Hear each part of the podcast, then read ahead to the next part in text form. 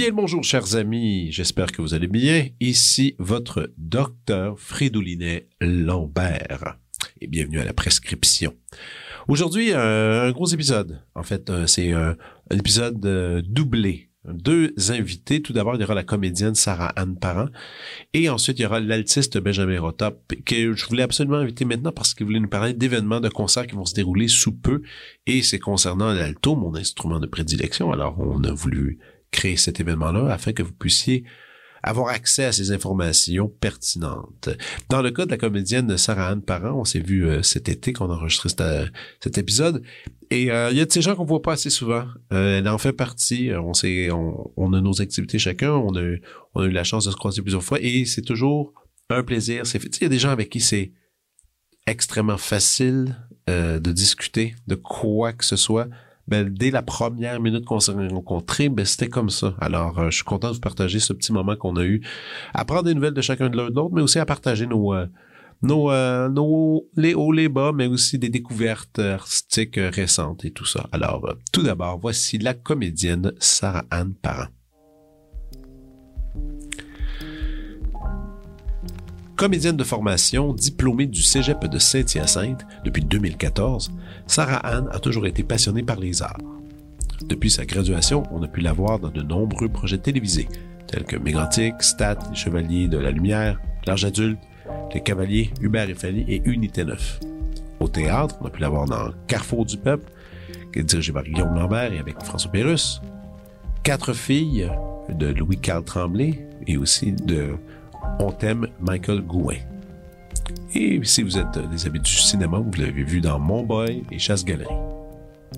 Parallèlement à sa profession de jeu dramatique, Sarah Anne a toujours été intéressée par l'écriture et la création de projets. En 2021, elle termine sa formation à l'INIS en écriture de long métrage. La conceptualisation d'œuvres originales est devenue complémentaire à ses activités d'interprétation. Voici ma conversation avec la comédienne Sarah Anne Parent.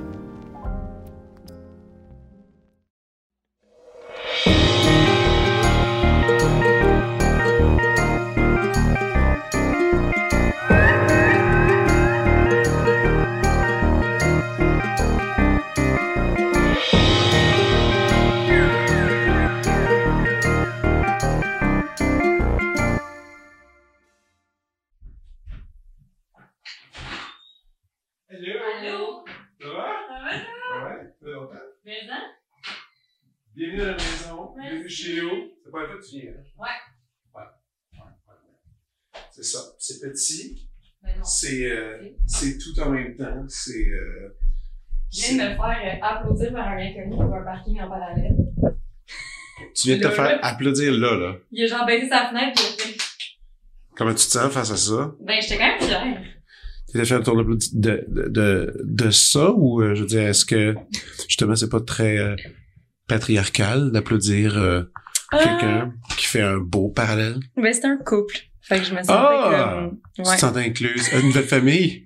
Ouais. Ah! Ben cool. C'est pour vrai, ça, ça fait longtemps que tu conduis? Euh, depuis que j'ai 16 ans. OK, t'es comme, ouais. Mais tu viens pas de campagne. Non, mais je viens de la rive sud où il n'y avait pas beaucoup de boss. OK, moi, t'avais pas le choix vraiment de te lancer, euh, te lancer dans, le- dans le permis. Moi aussi, moi aussi, c'est ça, c'était, euh, c'était jeune. Mais après, il fallait que tu aies la permission de tes parents pour emprunter la voiture. Oui, exactement. Puis tout ça. Hey, ça fait bien trop longtemps. Je suis trop contente. Ben ouais. C'est fun. Ça, écoute, la dernière fois, je pense qu'on s'est vu, c'était au camp musical euh, Mhm. Exact. Et euh, c'est peut-être il y a deux ans, je pense, peut-être, peut-être trois. Puis là, j'ai euh, j'y retourne. Ah oui, non, mais, mais c'était avant la pandémie, je pense. Non, ou pendant? Ouais. Quelque chose dans, dans, dans, Dans- ces, dans ces temps-là. Ouais. Ben parce que ton chum faisait plein de tournées euh, de théâtre C'est ça. dans ce temps-là. Puis là, moi, j'y vais tantôt. T'en vas au camp? Là, là, tout après.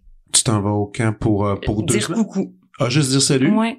Aïe, aïe, OK. Ouais. Mais là, moi, j'y moi, j'y vais demain. C'est le fun. T'as Ouais. hâte? Ben oui, j'ai hâte. C'est sûr. Là, il faut quand même l'expliquer un peu parce que les gens ne peuvent pas comprendre vraiment. Euh, monde, on est, on est, on est unis par les liens sacrés du camp musical Parlindier, camp musical de la Nodiac, c'était nommé longtemps. C'était rebaptisé comme ça pour rendre hommage au Parlindier qui est fondateur de ce camp-là, qui est un camp musical. Euh, oui, c'est un camp musical, mais c'est plus gros que ça, en fait. C'est, euh, moi, je trouve que c'est vraiment un camp d'artistes, là. C'est vraiment, ça ouvre. Oui, la musique est un prétexte. Mhm. Puis il y, a, il, y a, y, a, de la musique, mais il n'y a pas juste ça. En fait, euh, il y a un contexte musical dans lequel les enfants du bataillon ils ont de la chorale. Ouais. Euh, ils commencent la journée avec ça. Ensuite, ils vont, vont pratiquer leur instrument, mais après, il y a des fois, ben, où il y a de l'orchestre. Ils vont, ils vont étudier un opéra. À la fin des deux semaines, les, les, les jeunes connaissent un Ouais. opéra. Ils peuvent même chanter un air qu'ils vont apprendre. Ouais. Euh, des Ils cours de danse. De la danse, du théâtre, Du maintenant théâtre, art ouais. plastique même? Ouais, art plastique. Ouais. Et, euh, et là, c'est pas juste des nerds d'artistes. Le soir, il y a du sport. Ben oui, c'est ça. Il y a un lac. Euh, c'est une espèce d'endroit magique euh, euh, dans lequel euh, moi j'ai grandi. Moi, j'ai commencé euh, à 8 ans.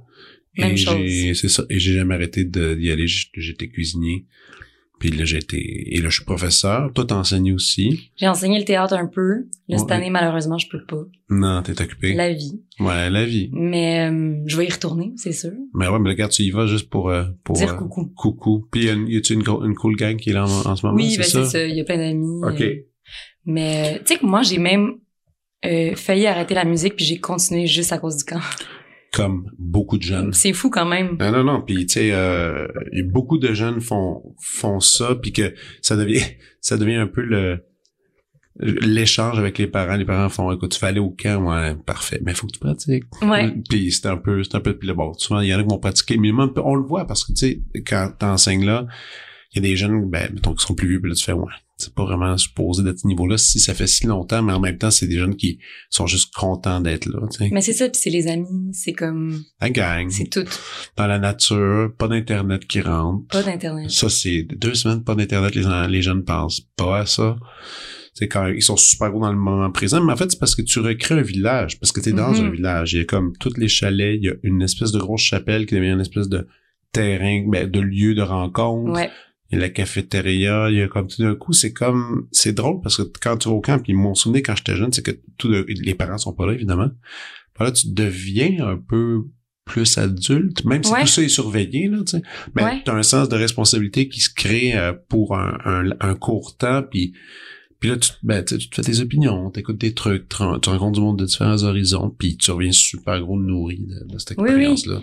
Puis tu sais, c'est fou aussi musicalement, mettons, en deux semaines, tu montes une pièce. Moi, je m'améliorais tellement au camp. Ben oui, puis Comme- tu- sais, sans pratiquer tant que ça, parce que tu pratiquais régulièrement tous les jours, Ouais. ton, ton petit, une demi-heure, t'avais ton cours avec ton prof. Tu sais, t- c'était régulier. Puis Ouais. le fait que tout le monde le fasse, tout le monde était obligé de monter une pièce pour jouer à la fin à ce qu'on appelle un marathon. Est-ce que là, le, le- la dernière, l'avant, l'avant-dernière journée, tout le monde doit jouer euh, sa pièce, puis après, c'est un gros party.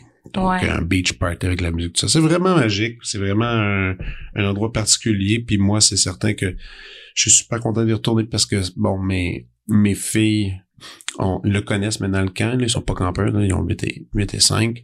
Mais ils, ils aiment l'environnement. Ils aiment cet endroit-là. Mhm. Puis c'est comme un, un, un petit moment avant que l'école recommence. Bon, c'est pas, c'est pas, c'est bien, c'est bien excitant. Ceux qui sont pas allés, ils manquent de quoi, qu'est-ce que tu veux? C'est difficile à comprendre. Puis même, je me souviens qu'on avait, toi puis moi, je pense qu'on avait jasé l'idée de faire un film là-dessus. Ouais. Puis ça devrait, il devrait. ça devrait être encore fait parce que le lieu de tournage est là, il est disponible Et c'est magnifique. et c'est beau et tu prends et tu t'installes là puis tu sais, tu peux prendre, euh, tu- tout le monde peut être logé à cet endroit-là. C'est ça qui est, C'est formidable. tout est là pour faire un film. Ça serait facile de faire un film.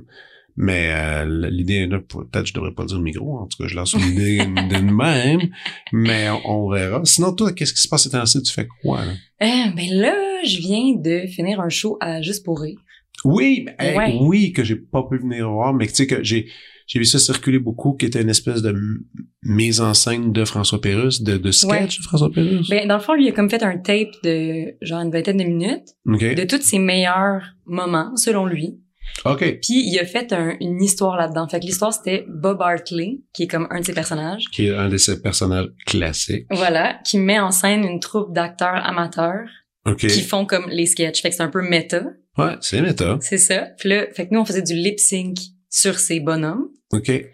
Puis c'était mis en scène par Guillaume Lambert. Mais c'est vraiment... On dirait que le faire méta, j'aurais pensé que ça vient de Guillaume Lambert. Non, ça vient de François vraiment Pérusse. François Ouais. Pérusse, c'est lui qui a pensé au Ouais. concept de cette histoire-là. Ouais, Ok. Guillaume Lambert, il a comme script édité un peu, dans le fond, le tape. Ouais, il a aidé ça. à... Il a dirigé le truc un peu. C'est ça. Mais sinon, c'est vraiment François. OK. Puis euh, c'était tellement le fun. Il était tellement ému. OK. C'était vraiment cute, comme parce que lui, il a- toute sa vie, il a été tout seul là, derrière un micro. Moi, la, la première fois, la, la seule fois, en fait, je devrais dire, que je l'ai rencontré, c'était justement à Catherine Perrin. Il était venu passer une heure un vendredi, parce qu'on avait toujours l'invité pour la table ronde, puis il était venu. Puis tu sais, ça, c'est, c'est vraiment la seule... Je pense en huit, en dix ans de radio à Radio-Canada, c'était la fois que j'étais le plus énervé de rencontrer quelqu'un. C'était François. Pérusse. C'est comme une espèce d'idole. euh, mon premier, mon, ma, mon premier CD, un Ouais. CD acheté que j'ai acheté avec mes sous, c'était un CD, c'était l'album du Pep Tomer, tu sais. Parce que c'était vraiment, puis, puis je continue à l'écouter tout le temps. Ouais. Les jeunes générations l'écoutent, les plus vieux l'écoutent. Il est Ah, comme c'est- un il est un symbole, tu sais. C'est un symbole, puis il fait quelque chose qui est super unique. Mhm. Par il est venu parler autour de ça, puis justement, puis ça m'avait comme un peu euh, pas traumatisé, mais il avait dit euh, comment elle a dit ça, Catherine? Elle avait demandé à dit, euh, toi, France, puis elle, elle puis François, ils sont allés à l'école, au conservatoire Ouais. ensemble, en tout cas, ils se connaissent. OK. C'est super naturel comme conversation. Ce qui était une drôle de rencontre, connaissant, mais pas, je juge pas Catherine, tu sais, Catherine, son background, François Ouais, c'est deux... euh, deux, deux entités euh, différentes, puis elle- elle- il lui avait dit, elle dit, est-ce que, c'est quoi ton, je- ça va de quoi ta mort idéale? Il dit, Ah, moi, ma mort idéale, c'est qu'on me retrouve derrière ma console, euh, alors que j'étais en train de, de bisouner un autre sketch. Tu sais, il dit, moi, il dit, je suis bien là-dedans. Je suis tout seul. euh, Puis, donc, ouais, il est un peu, euh, un peu loner quelque part, mais c'est sûr que de le voir quelque chose d'incarné, puis là, il, y avait, Mhm. il, y a eu- il devait beaucoup avoir d'argent parce que c'était gratuit, là. ah, c'était plein. à- On le faisait trois fois par soir. C'était plein à craquer à chaque fois. Ah, ouais. Ouais, vraiment. Puis les gens venaient nous parler après. C'était quelle, quelle euh, scène encore? C'était... Euh, c'était comme sur l'esplanade de la Place des Arts. ouais, ouais, donc les gens pouvaient s'asseoir dans, Ouais. les, dans les marches. Euh, non, non, c'était vraiment en haut. Ils ont fait, en fait, un genre de carrefour du peuple. OK. Puis Là, c'était comme, il y avait le snack bar chez Raymond. OK, il ils ont, ils ont tout ouais. reproduit ça. Un affaire de même, un karaoké, tout ça. Puis là, après chaque show, les gens venaient nous parler. Ah mon Dieu, c'est mon enfance. Et le monde pleurait des fois. C'était comme vraiment intense. ouais. Comme les gens étaient vraiment fans. Pour de l'humour, tu sais. Ouais, exact. Puis c'est comme si ça a touché, comme tu dis, euh, toutes sortes de générations. Vraiment. Vraiment, puis c'est un... Ah, puis je suis pas surpris qu'il était sensible à, sensible à ça. C'est un super musicien. Hein? Mhm. Lui, c'est un musicien ba- bassiste. Son fils qui s'appelle Jaco, en, en Ah hommage de Jaco Pastorius, euh, bassiste. Donc, c'est dire que... Non, c'est un, c'est un, c'est un gars, c'est un gars vraiment intéressant. Puis ça, c'est ton dernier, tu faisais ça cet été? Ouais, j'ai fini ça il y a quelques jours. OK, Ouais, cool. c'était très le fun. Puis maintenant, qu'est-ce qui s'en- qui s'enligne pour toi? T'es-tu, euh, est-ce que c'est le même monde redoutable des auditions et des... euh, Ben oui, clairement. Là, j'ai comme une, une job euh, euh, pas de comédienne en ce moment. Je fais du coaching d'acteurs sur une série. OK, Ouais, c'est-tu le fun? c'est vraiment le fun. J'ai Mais- fait ça l'année passée. Ça s'appelle le premier trio, c'est sorti, c'est une série de hockey. OK. Puis euh, dans le fond, c'est parce que je connaissais les réals, fait qu'ils m'ont dit ça te tente-tu de venir aider les jeunes à comme Ah, OK, donc c'est une série avec des jeunes. C'est ça. OK. ils ont comme c'est autour de 16 ans mettons. OK. Puis euh, vu qu'ils sont beaucoup, puis il y en a plein que c'est leur première expérience de caméra, Wow. je suis comme devenue coach de jeu d'acteur Avec des jeunes. avec des jeunes. Puis là je fais ça, j'ai recommencé ça. Puis euh, je me split euh, la tâche avec un autre coach. OK. Fait que comme ça je fais pas je peux faire d'autres affaires aussi. C'est ça, c'est ça donne un peu d'argent euh, de fonds Ouais. pour, que tu mets de côté, puis parallèlement, ben tu continues à faire euh, Exact. le reste. As-tu du théâtre un peu en perspective ou pas trop? Non, mais c'est comme une année pour ma part un peu morte. C'est vraiment genre Ouais. Ben, en fait, je pense qu'il y a beaucoup de gens qui disent ça en ce moment. Là, il y a moins de tournage à cause de la pandémie Uh-huh. aussi. Mhm. On subit les, les, les contre-coups de ça. Ouais, il y avait... des, des projets qui étaient retardés, je présume que là, maintenant, sont Exact. sur les planches, puis là, pendant ce temps-là, ben, euh, il y Ouais, avait pas de a- développement. Exact, on est comme été vraiment dans le jus, mettons, 2022-2023, parce qu'on... Euh, 2021-2022, pardon. On rattrapait ces affaires-là. Oui. Puis il y avait des sous aussi pour ça, pour euh, financer des nouveaux projets, tout ça. Puis là, en ce moment, c'est un peu... Même les gens qui travaillent derrière la caméra sont comme... Hey, euh, il se passe rien en ce moment. C'est vraiment spécial, Wow. ouais. OK. Mais je sais que t'as- j'ai remarqué tantôt, euh, j'ai regardé tous tes trucs que tu as fait, puis tu t'es mis à- au doublage, ça c'est nouveau aussi, parce que j'avais pas, j'avais pas remarqué que tu Euh, faisais ça. Ça fait comme hum, Un petit bout maintenant? Six ans, là. OK, genre, ouais. OK. Ouais. Ça, c'est le fun, ça aussi. Ouais, ouais, ouais, ben ça, c'est, c'est pas devant la caméra, mais c'est très le fun quand même. Non, ben, mais c'est aussi, c'est aussi le métier de comédien, là. Oui, Aujourd'hui, 100%. euh, comédien, il faut que tu fasses, ben, ben, comme musicien, il faut que tu fasses un paquet d'affaires. Il, Ouais. il y a quelques comédiens qui vont juste jouer. Ouais. Puis même là, euh, on dirait que même ces comédiens-là, ils se mettent, ceux qui se mettent à juste jouer, à un moment donné, ils se tentent, puis ils se mettent à écrire, puis ils Ouais, ils se mettent à, ça fait, ça fait un peu partie de ça. Je sais je pense que pour la créativité, comme il y a quelque chose de, de tough d'être tout le temps juste euh, à la merci des projets des autres, là, disons. ouais. Tu sais que, surtout en télé, mettons, il y a de moins en moins de temps, là, on le sait, les, les plateaux, ça va vite. Ouais. Fait qu'être créatif là-dedans, des fois, c'est difficile de trouver ton... Mais oui, mais ça m'a fait capoter, ça, d'ailleurs, quand t'étais venu au camp, là, tu te préparais pour, euh, c'était quoi dans ce temps-là? Je pense que c'était district, je faisais un petit truc là-dedans, ouais. district, puis tu m'avais un peu expliqué comment ça marche. Ouais. Puis c'était, c'est une, une take, là. Ouais. Euh, idéalement, là. Ouais, Deux, ouais. s'il y avait un petit problème technique, puis il faut que tu sois... Ça, c'est... Ouais, bienvenue la créativité là-dedans. Ben, c'est ça, c'est qu'il faut que tu le fasses euh, en amont, quasiment. Tu L'autre fois, d'ailleurs, je parlais à quelqu'un, j'ai... puis j'oubliais, c'était quoi? T'avais une app pour apprendre tes répliques. Oui, Comment ça s'appelle, donc? euh, line learner. Line Learner. Puis ça, c'est... Tu rentres... C'était quoi quand tu rentres les lignes? Tu rentres, en fait, toutes les lignes de tout le monde. Tu les enregistres. Ouais, les tiennes et pas les tiennes. OK. Puis après ça, tu peux décider, mettons, euh, si tu fais juste faire l'autre qui parle. Puis là, ça laisse un petit trou pour que toi, tu parles. OK. En tout cas, il y a comme une- c'est super bien organisé. Là. C'est, ça aide vraiment à apprendre ses textes. C'est cool, C'est ça. top, ouais. Puis comme ça, t'es... Ouais, puis c'est ça. puis T'as pas besoin d'appeler tout le temps quelqu'un. Peux-tu venir faire de Voilà. texte avec moi? Même des fois, quand t'es un peu euh, dernière minute pour un self-tape, ça m'est arrivé de faire des self-tapes avec moi-même. Ah ouais? Puis tu, Ouais. peux, tu peux envoyer ça, d'autres bizarre un peu? Pas l'idéal, vraiment pas l'idéal. Non. Puis les gens écoutent encore des tapes? Ah mon Dieu. Oui, oui, oui. avant tout, là. Ah, mais les self-tapes, c'est rendu un truc, euh, ben justement, encore une fois, merci la pandémie. Ouais. Je pense, on- la plupart des acteurs, on est plus ou moins fans de ça, mais je comprends pourquoi ils le font. Ça sauve du temps, ça sauve de l'argent. Mais qu'est-ce que c'est? OK. Mais en même temps, c'est tellement difficile parce que moi, il me semble, si j'étais réel puis je vois un tape, justement, Ouais. de toi, mettons. Ouais, Puis là, tu fais... Puis je fais, ah, c'est super bon. ouais. J'aurais été curieux de voir si ça peut me le faire un peu. Donner un petit 100%. 10% de plus ça, mais là, tu peux pas le tester. Je sais, moi, c'est... C'est fou, ça. Moi, ça me dérange parce que je préfère la rencontre, là, avant. Un, ben, un, la rencontre, puis Ouais. voir si t'es capable de te diriger, puis que la, la chimie passe super bien là-dessus. Ouais. Ben là, tu coupes. Probablement qu'il y a des gens qui ont déjà coupé des gens qui auraient été bien bien meilleurs que ceux qui ont choisi. Ouais. étrangement. Oui, puis des, mais des fois, ce qu'ils font, c'est qu'ils font, mettons, un premier round de self-tape, puis après, ils font un deuxième round en vrai. OK. Des fois. Des fois. Mais tu sais, Mais ça dépend des projets. c'est ça. Puis mettons, moi, ce que je fais, c'est que j'envoie trois takes de self-tape. Comme ça, je suis sûre que Ça couvre. je me dis, j'essaie trois affaires différentes. Ouais, comme ça, s'ils se disent. C'est ça que les gens font aussi en général? Je pense que oui. Ah mais ouais. Mais c'est plate parce que, comme tu dis, c'est un peu... euh, tu sais, tu, t'essayes quelque chose, mais tu sais même pas si c'est vraiment ça que, qu'on recherche. Écoute, une affaire drôle. Euh, Tu connais-tu Annie Saint-Pierre? Euh, Réalisatrice? de, de nom, oui, oui. OK. Puis réalisatrice, ça fait mais vraiment elle a tous les chapeaux dans le milieu du Ouais. cinéma, c'est elle a- et euh, une fois elle m'avait appelé, puis elle me dit "Hey, t'es-tu capable de jouer Moi j'étais euh, je, je sais pas trop, j'ai dit si, si le personnage me ressemble beaucoup, Ouais. oui, tu sais. Elle dit euh, là elle dit c'était c'était le film de Monia Chakri qui va sortir là, c'est quoi le film? Euh, simple comme Simple Sylvain. comme Sylvain. Puis c'était pour le rôle de Sylvain. Ah, Ouais. ok. Puis Là, j'étais, ah. Puis là, elle m'a envoyé, elle dit, il faudrait que, tu sais, elle dit, garde, si tu peux, essaie de lire ça. Non, non, non. Mais je te, euh, finalement, je lisais le texte, puis évidemment, je suis pas comédien. D'abord, je, je comprenais pas super bien Mhm. les intentions. Mhm. Je comprenais pas très bien le personnage. Puis j'ai fait, ah, non. Finalement, je l'ai pas fait. Je Puis là, je regarde la bande-annonce. J'aurais été cœur. Non, c'est pas vrai, non, c'est pas vrai. C'est pas vrai.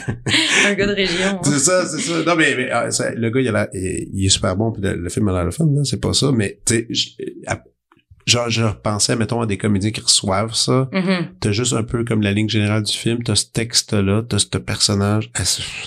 C'est- Non, non, compliqué. Faut se parler, là. C'est tellement plate de faire ça tout seul chez vous. C'est pas pour ça qu'on fait ce métier-là non plus. Mais faut que tu t'inventes un, faut que tu t'inventes un monde puis que tu t'y accroches puis que tu y crois parce que sinon Exact. ça paraît. Puis je suis dans mon salon. Tu sais, je veux dire, Ouais. j'y crois pas pantoute dans mon salon. Non, non, non, c'est ça, c'est, ouf, je sais pas trop, je sais pas trop, mais là, mais, mais je sais que toi, te- tu, tu t'es mis à l'écriture quand même beaucoup, au moins tu t'es mis à oui. étudier Oui, exact. Mais ça, c'est la partie que je connais pas de toi. Ouais. Parce qu'on l'a commencé, je pense que c'est ça.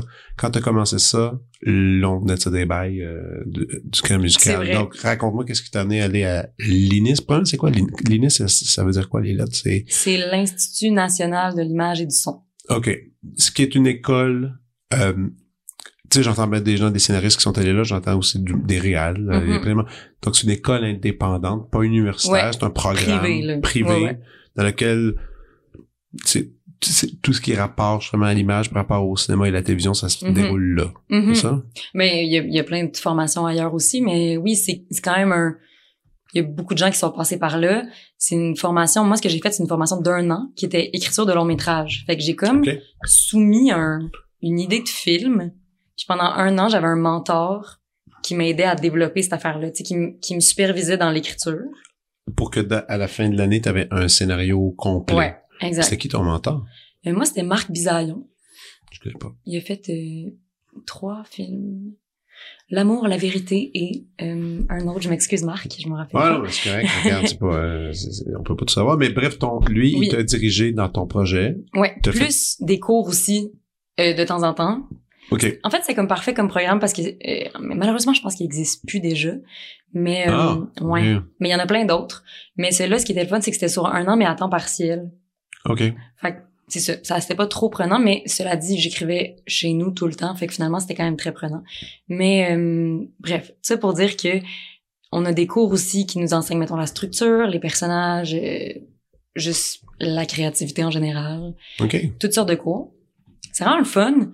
Puis euh, il y a des cours aussi pour ceux qui veulent devenir réalisateurs, euh, DOP. Il y a vraiment ça touche à, à tous ces métiers là. Wow. Euh, ouais, fait que voilà, j'ai fait ça puis euh, T'as depuis écrit un film? j'ai écrit, ben j'ai écrit un long que je sais pas si. T'as-tu, t'as- peux-tu me le pitcher? Oh mon dieu, non, pas ça-là. non! Pourquoi gêné de ça? Ah, hey, c'était vraiment comme je me prenais pour quelqu'un là, je pense. c'était comme une affaire de style. Là. Je- ben, ok, mettons la phrase. Je, Pitch. oui, oui, la phrase. oui, Ok. C'est ça, je veux, on va pas dans le détail. Ok, parfait. Tu me fais la phrase pitch. C'était une fille qui, à force d'être là comme pour les autres, elle finissait par disparaître, comme par s'oublier, OK? mais elle disparaissait concrètement. Physiquement. Ouais. Qu'on devenait invisible. Ouais. Comme les gens se mettaient à l'ignorer, c'est comme si elle existait, elle existait plus. Puis elle se faisait comme un peu voler sa place. C'était genre une affaire un peu... euh, Méta aussi. ouais, euh, je me prenais pour David Lynch, dans le fond. C'est ça que je faisais. OK. OK. Donc, t'as essayé ça. Ouais, puis là, à l'école, on t'apprend genre la structure super classique, A, B, C. Puis là, moi, j'étais comme, ah, je vais pas faire ça, nanana. Puis là, j'étais un peu comme tourmentée, tu sais. Fait que bref, en sortant de l'UNIS, là, j'ai écrit un cours que j'aimerais ça réaliser. Puis qui est plus une structure classique. Puis je me dis, je vais commencer par quelque chose de simple. Ouais. C'était-tu de l'humour? C'était-tu euh, atteinte, euh, la fille qui s'efface et tout ça, non? Non, c'était pas dans de l'humour. Je voulais comme faire quelque chose de, je sais pas, de, de philosophique, genre. Mhm. Ouais. Puis ton cours, lui, il est en, il est-tu des teintes euh, drôles, drôles ou pas, ou, euh, Oui, ou plus. dramatiques? Plus drôle. C'est un film, euh, C'est plus fort que nous, hein. Je pense que Ouais. les, les courts-métrages sont obligés d'être un peu drôles. ah oui, ben, faut qu'il y ait comme un punch un peu, là. Ouais. Parce que des cours dramatiques, il y en a, mais pas tant. Puis c'est Ouais. souvent ces films-là vont, vont pas tant réussir non plus dans les festivals. faut que ça soit faut faut que tu aies une façon de raconter l'histoire euh, très originale dans tous les cas Vraiment. c'est ça qui fait que c'est bon tu sais Ben, euh, justement, Annie Saint-Pierre, quand j'avais nommé Ouais. tantôt, elle, son, son court-métrage était rendu à la shortlist des Oscars. ouais c'était plus dramatique. C'était un peu plus euh, l'histoire d'un père. c'est vrai Tu sais, c'était, c'était tristounet, puis ça se terminait avec un, une espèce de câlin avec sa fille. Tu sais, c'était comme, c'était, c'était, tu pouvais peut-être rire un peu. Moi, j'ai pas vraiment ri en regardant ça, mais, euh, mais il y avait une espèce de nostalgie, de souvenir Mhm. euh, vague un peu. Ouais, tu peux quand même, non, tu peux, tu peux explorer ces formes-là aussi, je pense, dans le court-métrage. oui puis tu sais mettons Steve Laplante quand Ouais. il- tu sais je veux dire il est drôle peu importe ce qu'il fait là Ouais, c'est Il y la a comme plante. une Ouais, face, mais euh, il, il- ouais, il est drôle, peu importe, peu importe ce qu'il fait, mais il est, il est, il est super touchant, ce gars-là. Il est capable Ah, d'avoir, il y a des couleurs euh, dark qui peuvent sortir de son jeu, puis excellent acteur vraiment, vraiment, puis cool. Moi, je, je trouve ça cool que maintenant on le voit un peu plus partout, là, en ce moment, là. Il est vraiment, il est vraiment doué, là. Il est vraiment bon. vraiment mais c'est ça fait que je je suis allée aussi dans quelque chose d'un peu nostalgique justement je pense qu'il y a euh, quelque chose une histoire en fait un peu personnelle de mon adolescence OK. Fait que ça se passe comme début des années 2000. Fait que il y a ce petit côté-là aussi nostalgique. OK. Puis l'envie de, de dire... Parce que là, c'est ça, j'aurais envie de le réaliser aussi. Là, finalement, je me rends compte que peut-être que dans le fond, Go Il y a ça aussi it, qui me tente. Ben oui. Puis le fait d'avoir coaché des jeunes, Oui, puis de voir ça. Ben c'est ça, puis d'être derrière le moniteur, tout d'un coup, je fais ah mais pourquoi dans le fond Ben, surtout t'as une belle gang de jeunes. Ouais. c'est c'est toujours le fun de voir des des parce que euh, ils, c'est- c'est- ils, ils se ils se jugent pas, ils s'autocritiquent pas. Ils, Exact. ils vont jouer, ils vont jouer pour vrai, ils vont y aller, puis ils vont s'amuser, ils sont ouverts. C'est pour ça que les grands films, tu sais, tous les, les plus grands rôles qu'on voit, euh, tu sais même le, le Matou avec euh, Guillaume Mhm. le Métivierge, pourquoi Guillaume le Métivierge il est si touchant, c'est parce qu'il était jeune, tu sais. Ouais. tu peux être frondeux quand t'es jeune, tu peux être émotif, tu peux être un peu un peu de de choses. Puis tu sais, je repense toujours encore, c'était qui dans le moment qui avait posté ça sur les réseaux sociaux? Ah, l'audition. L'audition de ET. Tu as-tu vu ça? Ah le petit gars. Ah, Ah mon dieu oui. Mais euh, c'est rien qu'un enfant qui peut faire un enfant la même. Il y a pas, il y a, Ouais. tu sais, un adulte peut peut-être, mais tu sais, c'est c'est tellement facile à manier, on dirait, qu'ils sont capables de. Tu sais, même je le vois avec mes filles. L'autre fois, Harri- euh, Harriet, elle m'a- là, on écoute plein, des- on écoute toutes sortes d'affaires en ce moment, puis elle était à table, elle dit, hey, papa, j'ai découvert, je suis capable de pleurer quand je veux. C'est vrai Je fais, ben, pourquoi tu dis ça? Elle dit, je, je contrôle ça, là. Par, je dis, ben, ok, ben, Go. pleure. Elle fait, ok, plaque. Ça a pris Ben cinq secondes les yeux pff, remplis, ça se met à couler, puis elle, fait, elle faisait semblant. Mais voyons. oh mon dieu, elle dit, ça, si j'étais comédienne, ce serait utile, hein? J'étais, Ben là, elle veut ouais, être comédienne? il en est pas question.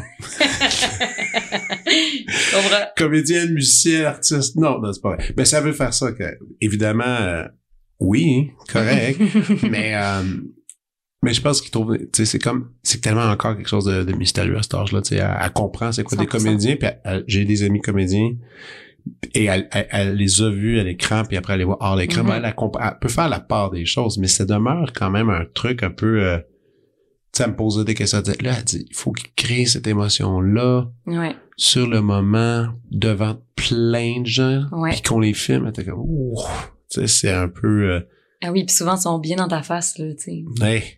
Avec Ouais. la caméra, là, Ouais. dans tes narines, là, tu sais, Ouais. tu te sens- c'est un peu, c'est un peu, c'est un peu too much, tu sais, quand on y pense. Mais toi, c'est vrai qu'avant, rien que pour mettre, euh, tu t'as étudié à Saint-Hyacinthe, Mhm. le théâtre. Mhm.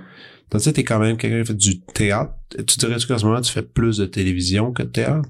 Ben ouais, depuis que je suis sortie de l'école, on m'a plus engagée pour faire de la télé, mais pas parce que c'est un choix. C'est vraiment juste, La vie. ouais, c'est comme arrivé de même. Puis vu que c'est ça, j'ai fait de la télé un petit peu avant enfant. C'est comme si j'ai l'impression que les gens pensent que je suis plus une fille qui veut faire de la télé. T'as fait ça, enfant? Ouais, un petit peu. OK. Ça, tu Ouais. voulais, t'avais dit à tes parents, j'aimerais ça, puis ils t'avaient, euh, avaient Ouais. mis ton nom dans une agence de quel âge? Cinq ans. What? Ouais.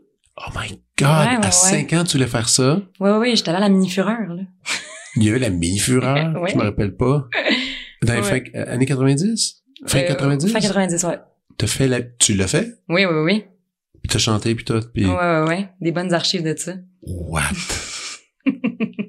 Évidemment, on vient de lancer une super perche que quand tu vas passer à les enfants de la télé. mais t'as fait la mini-fureur. Puis après, Ouais, t'as ouais, qu'est-ce que t'as fait d'autre? Genre des, des, Ben, des pubs, des trucs de Ouais, des pubs, puis j'ai fait une série comme qui s'appelait Réseau. C'est une vieille affaire, là, 98 genre. OK. Puis euh, c'était comme, je pense que c'était le premier rôle à Patrick Huard. Puis, OK. Puis moi, je jouais sa fille, puis là, je me faisais kidnapper. Puis il y avait toute une affaire. Ah! Ouais, c'était comme une émission de journalisme euh, de Régent Tremblay, je pense. Ouais, ouais, ça se peut. En tout cas. Fait que ça, c'est la Un première, réseau. ouais, première affaire que j'ai faite. Ça, c'est un petit rôle, là. On te voyait-tu bien gros dans la série? Euh, correct, ouais. Quand même. Pas pire. Parce que moi, quand je t'avais rencontré, euh, quand t'étais monitrice au camp, je me, je- dans ma tête, je disais, là, je vois que ma lecture de, de toi est, est extrêmement mauvaise. Dans ma tête, t'étais comme une musicienne qui avait étudié en musique, puis là, que finalement, un peu comme Florence Blain, Ah je me oui. disais, ok, qui a, qui a flippé, qui a fait, nah, allez faire du théâtre, voir ce qui se passe. Mais toi, c'était, c'était c'est quand le même, contraire plus. toi, c'est ça, c'était plus destiné à ça. Ouais. Dans le sens de la musique, pour moi, c'était tout le temps un- une passion à côté. OK. Ouais. Mais le jeu, c'était ça. Ouais. Wow. Ouais. Puis pour pour qu'on pour vouloir faire ça à 5 ans, faut quand même l'avoir vu Mhm. et pour y penser puis même dire à ses parents, tu sais, ah, j'aimerais peut-être ça. Donc t'en écoutais, t'écoutais des trucs? Ben ouais, écouté la télé, puis tu sais, comme tu sais, j'ai deux grandes sœurs. Ouais. Qui ont comme 10 ans de plus que moi aussi. Fait que ça aidait à... ben c'est ça, je pense qu'on écoutait peut-être plus de la télé euh, d'adulte, entre guillemets. Ouais, ouais. Puis euh, ma mère, elle avait une amie qui se partait une agence d'enfants. Fait qu'elle a comme fait, Ah, tiens, essaye donc. Mais j'ai, j'ai Tes autres sœurs probablement... l'ont pas fait? Non, non, non, non. T'es pas question. Non. Mes sœurs, ils sont plutôt, euh, ben, ils veulent pas. Voilà, c'est ça. Ils ont ton champ d'intérêt. C'est correct. Mais, euh, ouais, fait que c'est ça. Puis la première audition que j'ai faite, c'était pour réseau. Fait que je l'ai décroché. Wow. Fait qu'après ça, ben, c'est sûr, là, que tu, tu prends goût. C'est comme... Mais là, quand t'as fait réseau, justement, est-ce que Ouais. t'as as eu un coach d'acteur? Non, à l'époque, je suis pas sûre qu'il y avait ça. Bah, tu faisais juste jouer. Ouais. My God. Mais ma mère, m'a aidé à apprendre mes textes. Ma mère était très dévouée. Ouais, apparemment. hein. Ouais. Puis c'est ça. Après, j'ai plus fait des pubs, des affaires de même. Puis là, Mais tu sais, ma mère était dévouée, tu dis, mais Oui. c'est parce qu'il fallait qu'elle soit, qu'elle fallait qu'elle soit présente au tournage. De- c'est- Ça, ça, c'est compliqué. Est-ce que- est-ce qu'elle était mère au foyer ou, Euh, euh... Elle travaillait travaillait de la en- maison. Ok, elle travaillait de la maison en Mhm. plus. Ouais. Ouf. Elle pouvait un peu comme... Elle avait des horaires flexibles, disons. Ça lui permettait justement de faire Ouais. ça. Moi, c'est ça une affaire aussi. Parce que moi aussi, j'ai été approché par, pour, euh, pour ma plus vieille, mais j'étais là. J'ai pas le temps de faire ça. C'est vraiment, faut que tu aies du temps pour ça, là. C'est compliqué, puis Oui, puis faut que tu manques de l'école. Tu sais, quand t'as une audition de pub, tu manques de l'école pour ça. C'est vraiment comme... Merci, maman, là. C'est vraiment beaucoup de... bah ouais, c'est vrai. Ouais, ouais, De temps carrément. Tu, tu y dois. Oui, 100%. Merci, maman. Entièrement. Mais, euh, mais vient le moment justement où est-ce que tout ça, ben, ben, t'es allé très naturellement, jeune, euh, sans formation, juste par, en observant, par en imitant. Mhm. Puis quand est-ce que t'as compris qu'il fallait que t'ailles étudier? Ben, mettons, à l'adolescence, ça marchait moins bien. Je, je, tu je jouais pas tant que ça. Je comme si je te dis, je faisais des pubs, mais pas euh, des séries ou des affaires. Puis tu voulais ça. Mais je voulais ça. Mhm. Fait que là, un moment donné, ma grande sœur est allée étudier à Concordia en cinéma. Puis là, j'ai joué beaucoup dans les films de cette classe-là. Puis c'était euh, genre euh, Chloé Robichaud, puis euh, Charles Grenier, puis Fanny Laure Malo, qui sont Oui, tous devenus comme moi, ouais. Ils étaient tous là en même temps. Ils étaient tous dans cette classe-là. Puis euh, j'ai rencontré sur un film que je faisais pour leur classe, euh, Sophie Desmarais, OK. qui m'a dit qu'elle elle avait fait l'école à 17 ans, direct en sortant. Elle était allée à Lionel Gros.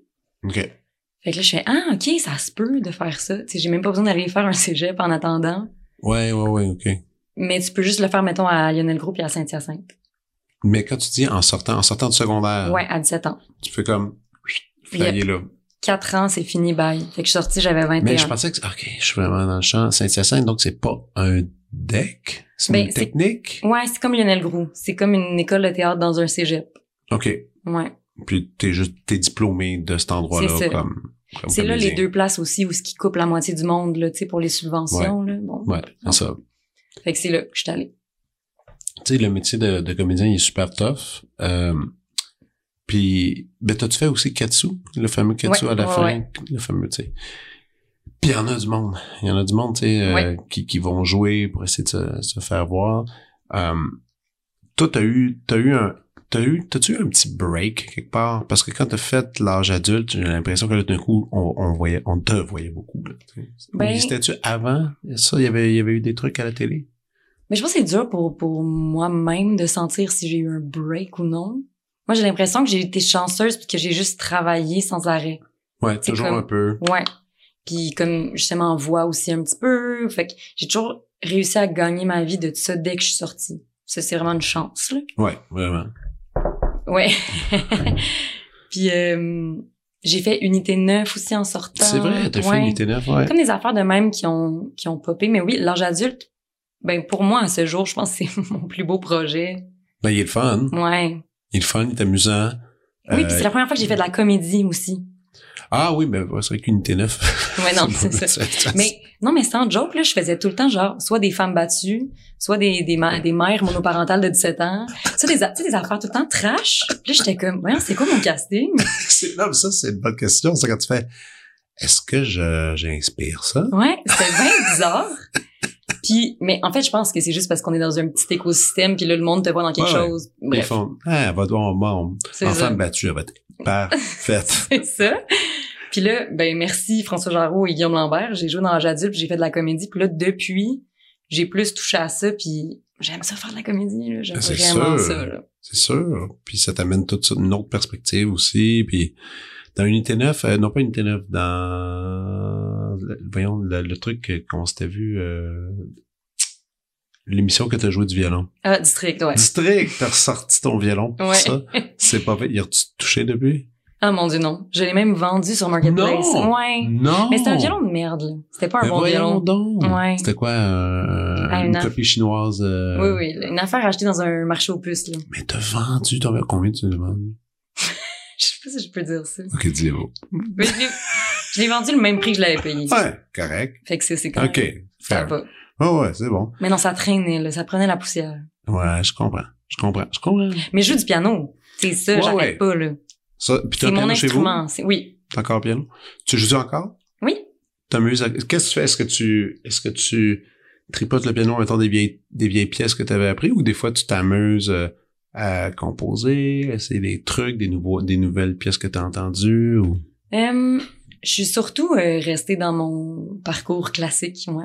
Ouais, tu restes là-dessus? Ouais, je- prends une, par- une bonne partition Ouais. qu'on met devant soi puis qu'on Ouais. on, on gosse un peu puis on trouve. Puis même l'année passée, j'ai refait des cours de piano Ah oui. euh, en vue de... J'ai joué au théâtre dans euh, au Denis Pelletier. On faisait euh, les quatre filles du Dr March. Ouais. Puis je jouais celle qui joue du piano. OK, ben oui. Puis dans le show, je jouais une- un bout d'une pièce de Rachmaninov. Fait Oh, ouais. Élégie. Ah, Élégie? OK. C'est beau, là. Fait que là, quand Ben, elle meurt, tu- elle s'en va jouer ça, tu sais. Et pas là. Puis, euh, ouais, fait que là, j'avais fait des cours avec euh, Jennifer Baudage. OK. Ouais. Cool. Puis, euh, super, Jennifer. On l'aime, on la salue. Euh, oui, on la salue. Et euh, voilà, fait que là, je m'étais remis à faire des cours, puis même à faire euh, du ah non, les petits, petits exercices, puis tout ça. Ben oui, il faut que tu sois en forme. Là. En plus, Ça. à chaque soir, faut que tu t'aies incarné ce moment-là douloureux dans une pièce. C'était comme l'affaire la plus stressante au monde, mettons. Ouais. Jouer du piano, là? Ben, Ah. ben un, parce que t'en fais plus, tu fais plus ça dans la vie. T'as Ben beau être comédienne puis être devant plein de gens en même temps puis de jouer de la, jouer un rôle, mais là, en plus, c'était un moment qui était centré, je présume, bien que sur toi, sur ce moment-là. Il y avait pas grand-chose d'autre qui se passait sur la scène. Non. Parce que tu te mets à non, non. Ça, non, c'est ça, ça paraît moins. Ça, ça s'était bien passé. Ça s'était bien passé. Mais fait que bref, depuis, ben, je joue moins qu'à ce moment-là, mais quand même, c'est ça, je me prends une petite partition, puis euh, je m'amuse. Ah ouais? Ouais. C'est bon, ça. Mais tu vas essayer d'écrire de la, de la musique tant qu'à faire? Comment? Tu vas essayer d'en écrire un peu? Ah, ben, ouais, je pourrais. Là, t'écris des scénarios, tu vas réaliser, tu vas écrire la musique de ton, de ton film. Faudrait que je fasse tout. Il faudrait que tu fasses tout. Ça, c'est l'affaire. Tu joues dedans, tu l'écris, tu fais le montage. L'enfer sur terre, aucun recul. Tu sais, aucun, tu demandes l'aide de personne. Personne. Tu dis non, non, non. Je je m'autofinance. tu t'autofinances. Tu fais comme, euh, comment il s'appelait donc pendant la pandémie, son film de pandémie, Bo Burnham. Ah oui, mais là, lui, il est bon, par exemple. Ouais, mais attends, y a pas, on n'a pas vu le ton film encore. Ça, ça, Ok. va, ça, ça va être fort. Bon, ben, watch out, tout le monde stay tuned. Hey, je repensais à ton affaire de fille qui disparaît. Ça, Ah. c'était... euh, non, je suis encore déjà vu là-dessus. C'était-tu... Tu dis, ah, je vais faire quelque chose un peu... euh, David Lynch, un peu tout ça, mais ou c'était... Est-ce que c'était un message que tu essayais de passer? Est-ce que tu sens que tu disparais? Euh, pas présentement, non. Mais dans ce temps-là... ben, non, mais c'était plus par rapport à, tu sais, quelqu'un qui est tellement fin, qui fait tout pour les autres, fait qu'il s'oublie tellement. Moi, j'en ai plein d'amis de. Mais c'est ça. Mais c'était ça, le message, comme. Ouais. C'était un peu, euh, hum, Mais toi, est-ce que tu te considères comme ça? euh, moins maintenant. Mais, Mais t'as oui, déjà été. je pense un peu, ouais. Ouais. De, la misère un peu à dire mes opinions pour pas déplaire. Ouais. Puis veux, veux pas, la job qu'on fait, c'est- un peu, on est beaucoup dans vouloir plaire, là. Pour, C'est un, c'est un, c'est un travail qui est à la base basé sur la séduction. c'est ça.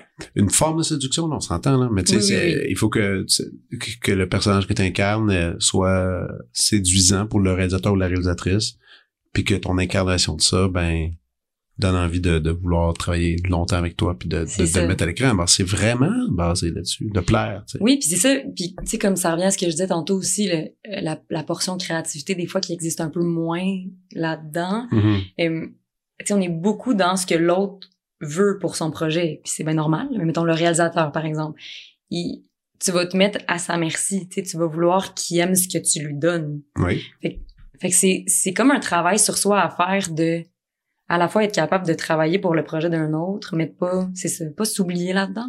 Ouais, mais c'est difficile Ouais, je pense. quand même. Mais c'est pour ça que pour moi, j'ai l'impression que de faire d'autres choses, de faire de la musique, de d'écrire, tout ça, ça permet que Mais tu as une prise de contrôle. ouais, j'ai puis j'ai un certain équilibre, puis dans les moments où personne m'engage pour faire quoi que ce soit, ben je fais OK parfait, je veux je veux faire mes projets, tu sais. Ouais, puis il faut faire ces projets. Regarde, moi, qu'est-ce que tu penses en ce moment, ce qu'on fait, ça, c'est mon Ben oui. projet que je contrôle entièrement. J'ai Ouais. pas, euh, je dois rien à personne. Ouais. J'ai pas le contenu, je le décide. Ouais. C'est une, c'est très libérateur, ça fait du bien. Puis juste de, de pouvoir justement se dire, tu sais, j'ai- je suis pas obligé justement de d'avoir des grandes vedettes à chaque invité, Mhm. d'avoir des gens variés. Euh, ah non, je, change- je changerais jamais ça. euh. Tu peux faire ce que tu veux. Ouais, puis il en faut des fois des, des, des projets comme ça. Là. Puis c'est parce que tu te rends compte, plus, plus tu avances comme artiste, plus tu te rends compte que être vraiment, vraiment intègre entièrement sur un projet, Mhm. c'est presque impossible. Mhm. Parce qu'il y a trop d'enjeux, il y a trop de trucs extérieurs qui, qui viennent euh, un peu euh, s'attaquer à tout. À un moment donné, j'avais- je me souviens, il y avait un, un luthier qui m'avait dit... euh, il y avait, il y avait, une, il y avait une, une collection de disques, tu sais, je vais chez eux, euh, un archetier, pardon. Euh, et là, je vais chez lui, il prépare mon archet, tout ça. Puis après ça, je regarde dans sa bibliothèque, puis il y avait des disques. Là, je commence à- Mhm. à, regarder les disques. Et c'est des disques de classiques. Et il y a aucune symphonie, il y a aucun ensemble de gens. Puis c'est genre euh, des sonates euh, violon solo, un truc solo cello, solo harpe, solo piano. Ouais. Hey, j'ai je t'écoute juste du solo, mais dit, ben oui, mais parce que je veux la pensée entière d'un humain. Je veux pas qu'il ait Hmm. sacrifié ses idées parce qu'il il est en groupe. Ça m'intéresse pas, moi, des idées sacrifiées. Hmm. J'étais comme, huh, ça m'a vraiment, puis, puis, puis- puis- puis lui, pour lui, c'était vraiment clair. Il dit, même un duo, Mhm. chacun ont été obligés de, de, de, de- d'abandonner Mhm. un phrasé ou euh, une nuance qui, qui tenait vraiment parce que ça marchait pas avec l'autre ou l'intonation de ça. J'étais comme, ah, ah. C'est- intéressant. Ouais, quand même. Puis après, après tu peux faire même un parallèle avec nous aujourd'hui, tu sais, mettons avec le stand-up. tu sais. Un Mhm. stand-up, c'est peut-être l'art le plus quelque part le plus intègre. La personne a écrit le show, Ouais. elle est tout seule, puis elle le, elle le, elle le joue. Tu sais. Ah mon dieu, ça demande un courage. Oh my god. c'est comme, Imagines-tu? je ferais jamais ça. Moi, je ferais. Mais tu sais, t'es- le kick, Oh my god. le kick de, non, mais le kick de faire un, un 10 minutes, là. Mais tu sais, t'es pas caché, là. T'es pas caché, t'es, t'es juste toi, seul, Ouais. avec ton texte.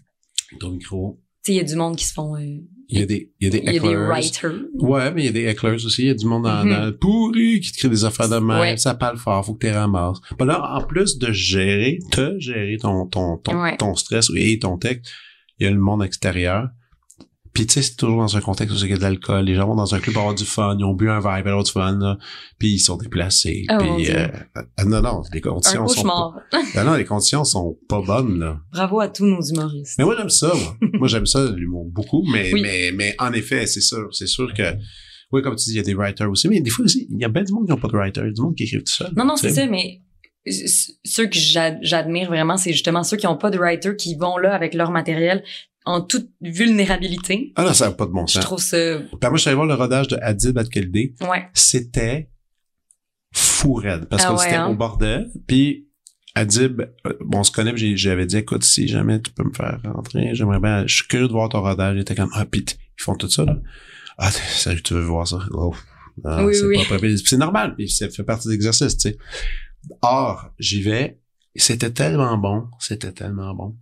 Et, puis ça, c'est là, c'est là que ça m'a surpris un peu, à vers, euh, il, il est dans son histoire, il se raconte, tout ça. Puis à un moment, il y a le gars qui fait la régie, tu sais, c'est tout petit le bordel, bon, tu sais, on peut voir tout le monde. Puis là, il dit au gars de la régie, je sais pas, il s'appelle Alain, mettons.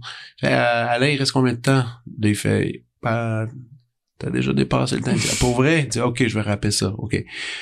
Prends cinq minutes, il conclut avec, euh, avec une fin qu'il avait établie. Puis après, tu sais, il me disait, ouais, il dit, faut que je coupe. Je dis, dis, faut que tu coupes. Il dit, ouais, j'en ai, j'ai je pense qu'il y avait comme 20 minutes de plus. J'étais Ok. comme, comment, comment, tu sais, c'est- parce qu'un un special, faut dure une heure, en théorie. Ouais.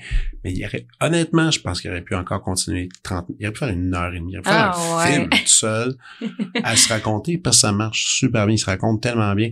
Mais ça, c'est fou. C'est fou. Ça, c'est fou. C'est c'est un, c'est un talent, c'est un, Non, non, je- Je capoterais rien qu'à l'idée, à l'idée de faire ça. Mais par contre, ce que je trouve le fun dans ton cas, c'est que t'as écrit, en tout cas, moi, t'as eu l'expérience d'écrire un Mhm. long, un court. Euh, t'as vra- comme tu dis, t'as comme des, des aspirations à réaliser. Ouais. Ça, ça, ça, ça reste, tu y penses beaucoup en ce moment? Ben, c'est- là, c'est que le, c'est ça, c'est que ça va dans les temps libres, là, malheureusement, parce que c'est Ouais. comme, faut que je gagne ma vie, mettons, avec d'autres choses. Ouais. Fait que dès que j'ai des petits trous morts, pis là, justement, le, le, des trous morts, mon Dieu, quelle drôle d'expression. un trou mort. je me suis écoutée puis je fais voyons. Euh, mois d'août, j'ai comme pas mal de petites journées ici et là. Fait que là, je pense. En fait, ce que je vais faire, c'est que je vais écrire une autre affaire. OK. Puis là, je vais essayer de possiblement le réaliser sans argent, euh, du moins avec mon argent, l'autofinancé, un truc qui coûterait pas cher.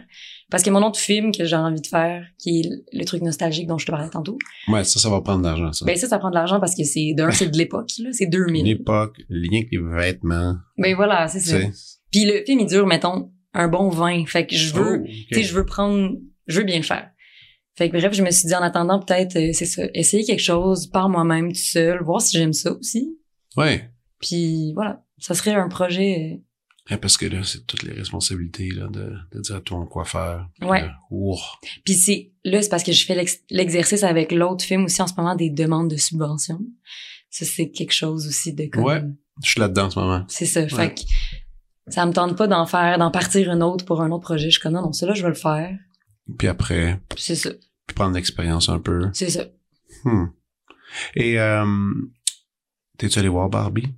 Pas encore. T'es pas allé voir Barbie? Non, mais par exemple, j'ai doublé un des bonhommes. Fait que j'ai vu des bouts. T'es quel bonhomme t'as doublé dans Barbie? j'ai fait euh, Emma McKay, c'est Barbie euh, scientifique. Attends, je vais aller voir. C'est la brune, là. C'est Barbie scientifique? Ben, Ok. en français, c'était ça, là. Je sais pas c'est quoi en anglais. Barbie scientifique. Puis- oh ouais, scientifique. Ok, attends, je semblais à quoi? Mais c'est qui qui la jouait? Qui t'a dit qu'elle jouait? Emma McKay. Emma Tu Mc... sais, elle joue dans euh, Sex Education, puis... euh, Ah oui, oui, oui, oui, oui. Attends une minute, je vais la voir. Ah ok, oui, oui. Ok, parfait. Je la vois. Je la vois. ouais. Fait que j'ai vu quand même Mais plusieurs scènes du film. Ok. Puis t'as, t'as, t'as fait quelques, quelques blagues de Barbie. Voilà. Mais j'ai très, très hâte de le C'est voir. bon. Ah, mon Dieu, j'ai C'est le hâte. fun. Moi, j'étais allé, j'ai, moi, j'ai pas boudé, hey, pas boudé mon plaisir. Moi, j'ai eu du gros fun. Mais tu sais, j'adore Greta Gerwig. J'adore tout ce qu'elle a fait. Ben oui. Puis écoute, c'est dé, c'est débile. Là. Tu sais, moi, j'étais avec mes filles. Après, en plus, c'est nous autres, on n'est pas Barbie. Chez nous, on a une seule Barbie. OK. Puis c'est la Barbie, euh, Barbie sirène. Mais pourquoi? Mais c'est surtout parce que les filles voulaient avoir une sirène pour jouer dans le Ah. bain. Mais c'est vraiment rien que parce que c'est la seule que j'ai trouvée dans le magasin. Ouais. Puis là, il était comme, Ah! puis elle, elle flash dans l'eau. Puis tout. Puis- Donc là, on a une, une Barbie, mais ça, même à ça, les filles étaient jamais portées. Ils ont jamais vraiment joué avec des poupées. C'est pas leur affaire. Mais euh, on était voir le film. Puis là, Puis, puis non, mais même là, eux autres disaient, on- même mes filles disaient, le film Barbie, c'est, ça a l'air bizarre. Ma, ma, ma plus, elle voulait aller voir Transformer, elle est bingo les, les, les quêtes, tu sais, parce qu'elle dit, c'est une bonne histoire? Je dis, je sais pas, on va le découvrir, tu sais. ouais. Puis finalement, là, elle rayait, là, les filles étaient crampées pour leur raison euh, d'enfants, puis moi j'étais crampé pour d'autres Ben oui, raisons d'adultes. ben oui. Donc on a vraiment, on a, on a, on est sorti de là, on a vraiment du fun. La musique est bonne, on n'arrête pas d'écouter la musique de Barbie, elle Oh. est tellement bonne. C'est sûr. Dua Lipa. Ah oui, elle est allée euh, chercher des gros noms. là. Ouais, ouais. Les Oaks, ça va pas très bien en ce moment. Oui. Oh my. God, as-tu vu ça? Ben, j'ai entendu vite, vite, là. Ça a Oh l'air my terrible. God! C'est ben là, c'est parce que la fille qui, qui, qui protégeait euh, Mais oui, elle représente tellement de choses. Elle représente Ah, tellement de Dieu. choses, puis que c'est un peu quelque part un auto proclamé euh, Ouais. queen. Euh, puis et là tout le monde tout le monde est dans son là les trois danseuses qui vont contre elle. Il y a une réalisatrice qui est sortie. Là, il y a d'autres danseurs qui poursuivent pas les autres, qui disent c'est vrai, elle est pas endurable, elle est méchante. Non, non, elle a puis là, ça vient de éclater. Là. Ah, Quand même, là, il- attends, écoute, il faudrait pas que Tyler Swift euh, il apparaisse quelque chose sur elle. Bon, bon, le monde va faire des arrêts cardiaques. Moi, mais moi, une de mes affaires que j'aime bien gros en ce moment, c'est aller sur sur Insta pour regarder des vidéos de monde hystérique qui regarde euh, Taylor Swift. J'aime tellement ça. Non, mais tu sais, c'est parce que ça me- tu sais, quand on regardait des vidéos quand les Beatles faisaient Ouais. des shows, puis que les gens criaient puis ils pleuraient, Ouais. là, puis ils pitchaient des affaires, puis c'est- Oui, ils oui, deviennent les gens- fous, là, ils deviennent fous. Moi, j'ai jamais, j'ai jamais vu ça dans ma vie, là, tu sais, puis j'ai jamais été témoin de ça de mon père. Je me suis toujours dit que ça appartenait à un passé où est-ce qu'il y avait pas de Mhm. télévision, Mm. où est-ce que, tu sais, t'imaginais quelque chose, puis là, la personne avait devant toi, puis là, tu perds tes moyens. Tu, tu perds tes Qui te moyens. ferait perdre tes moyens? Personne. Sérieusement, Ouais, sérieusement. ouais, ouais. Euh, attends. Qui qui me ferait perdre mes moyens? Je serais, je serais, tu sais, je serrais un petit peu des fesses d'excitation, mettons, là, si, mettons, j'allais voir, mettons, Tom Waits arrive sur la Ouais. scène puis il vient chanter. Je serais comme, oh my god! Ouais. Tu sais, je, serais- je, je serrais des points, je serais comme, ah! Pour, euh, 5 secondes. Ouais, ça serait tout. Ouais. Je moi, je, ouais, puis, puis c'est pour ça que moi, je regarde les vidéos, écoute, il y a des enfants qui vont voir, euh, Madame Swift et, Ouais. euh, et, euh, dès qu'elle apparaît, crise en larmes. Oui, c'est spécial. euh, il tremble. euh, tu sens, tu sens, tu sens que le, le rythme cardiaque accélère. Tu, tu, tu vois ça. Je, je, je suis complètement à terre, complètement fasciné par ça. Mais puis je pense même, tu disais, t'es étonné parce que tu pensais que ça appartenait à une autre époque, mais je pense Ouais. en fait notre époque accentue cette affaire-là là, de de vedettariat parce que là ils suivent sur TikTok, ils ont l'impression qu'ils sont best friends avec, comme c'est comme ah, s'ils ben là, en rencontraient. plus, ça va, oui, ça va, mais ça va dans un autre sens. Parce ça. que c'est plus, le désir est pas pareil. Oui, c'est pas juste je tripe sur sa musique là, c'est je veux être sa meilleure amie là. C'est bizarre. C'était euh, euh, j'ai je fais un parallèle parce que oh, il y a Juliane Côté qui est venue ici Ouais. puis Juliane racontait elle dit, elle dit ah tu sais elle dit le, le rapport avec des autres des fois elle dit moi elle elle, elle a fini Succession t'as peut-être écouté Oui, ben Succession évidemment Puis elle dit tu sais moi là mon rêve là Mhm. tu sais c'est que le personnage c'est-tu Ch- Chevy? Euh, la fille? Shiv. Shiv elle dit moi là, je m'ennuie d'eux autres puis elle dit moi, je voudrais que Shiv, ça soit ma meilleure amie. Mais elle dit mieux que ça, elle dit, elle dit comment c'est bizarre ma pensée. Elle dit, moi, je voudrais être transporté dans ce monde-là avec ma personnalité, Ouais. Julien Côté. Mais quand elle me voit, puis elle fait, hey, cool, Juliane. Elle dit, je voudrais qu'elle Que trouve elle, que oui. je suis cool. puis elle dit, ça serait un accomplissement extraordinaire. Je comprends. Mais, mais tu vois un peu, il y a quelque chose un peu de ça parce qu'aujourd'hui, quand on, on se lit, on devient que t'as raison, c'est ça, avec les, avec TikTok, Instagram, là, c'est, pas par rapport à une œuvre, c'est par rapport à, à d'autres, à des, à des humains qu'on, qu'on Ouais. suit. On a, on a une proximité étrange, mais à sens unique, là, Oui, c'est ça. se fait, là. On a l'impression qu'on les connaît, qu'on on, on connaît manies, leurs, tu sais, Toi, t'en as-tu? Quelqu'un que tu suis même, que t'aimes bien, puis que, mettons, tu deviendrais un peu, tu, tu te mets à crier un peu, là, s'il apparaît, là? Hmm. T'as-tu déjà connu ça, jeune? Ben, quand j'étais jeune, je que sur les Spice Girls. J'allais dire ça, t'es, là, mais c'est ouais. ça, t'es plus jeune, t'es, t'es, t'es plus jeune que moi, ben, il devait avoir un band. Ouais, les, ouais. bon, les Spice Les Girls. Spice Girls, les Spice Girls en 100%. étaient. Ah oui? Ah oui, oui. T'es as-tu vu? Non. Ben, non. C'est pas arrivé. Mais non. Mais c'est ça, c'est que quand j'étais petite aussi, là, on se déguisait en les Spice Girls. On en avait toutes une. Ah ouais? Ça, t'étais qui? Et moi, Mel c'était B. étonnant. J'étais Melcy, la sportive. Merci, pardon. Ouais. Merci, ça. Ah, mais tu l'as eu quand même. Ouais. Tout le monde a dit, ah, toi, tu devais être Emma. Puis moi, Non, je suis non, comme, non, non. Non, je le savais, moi. Moi, je me faisais un tatou, là, tu sais, comme autour du bras comme elle. That's Puis je faisais genre, je flexais mon bicep. C'était, ouais. Et voilà. Puis on chantait Stop Right Now dans la bibliothèque de mon école primaire. J'ai un souvenir de ça. Puis ça, ça te faisait triper, là. Tu trouvais Ah ça ouais. cool. Vraiment. Mais tu sais, Britney, tout ça, Tu le film. Spice Girl? Moi, j'ai le film ici. Oui! Je l'ai en DVD. Ah oui, dans leur autobus. Ouais. Ah oui, quel bon film. Quel étrange film. Ça fait longtemps que je l'ai regardé. Ouais, ouais. Tu vas te regarder et dire, ah, mais voilà, on change. Ah, wow. Ben, OK. Puis aujourd'hui, t'en aurais-tu de, de quelqu'un, mettons, quelqu'un aujourd'hui que tu fais, Mm. wow, Hmm. ça, ça serait cool. Ça peut être même Ta- Taylor Swift, hein. Ah non, je suis pas tant... euh, eh, je m'excuse, euh, mais je suis pas Correct. tant... Hey, on va faire six dates Ouais. à l'Arena à Toronto. Ça va tellement être cher. Le monde va se pitcher Mais c'est ça aussi, c'est que ces grosses vedettes-là, moi, je suis comme, c'est des prix indécents, je me payerais jamais ça. Jamais. Genre, j'adore Beyoncé, mettons, je trouve très bon son dernier album. Ouais. Mais jamais je vais malheureusement me payer ça, tu sais, c'est... Moi, j'étais allé voir The Cure au Centre Bell. J'étais pas allé voir un show depuis tellement longtemps. Ouais. Dernière rangée, 20 piastres. Ah!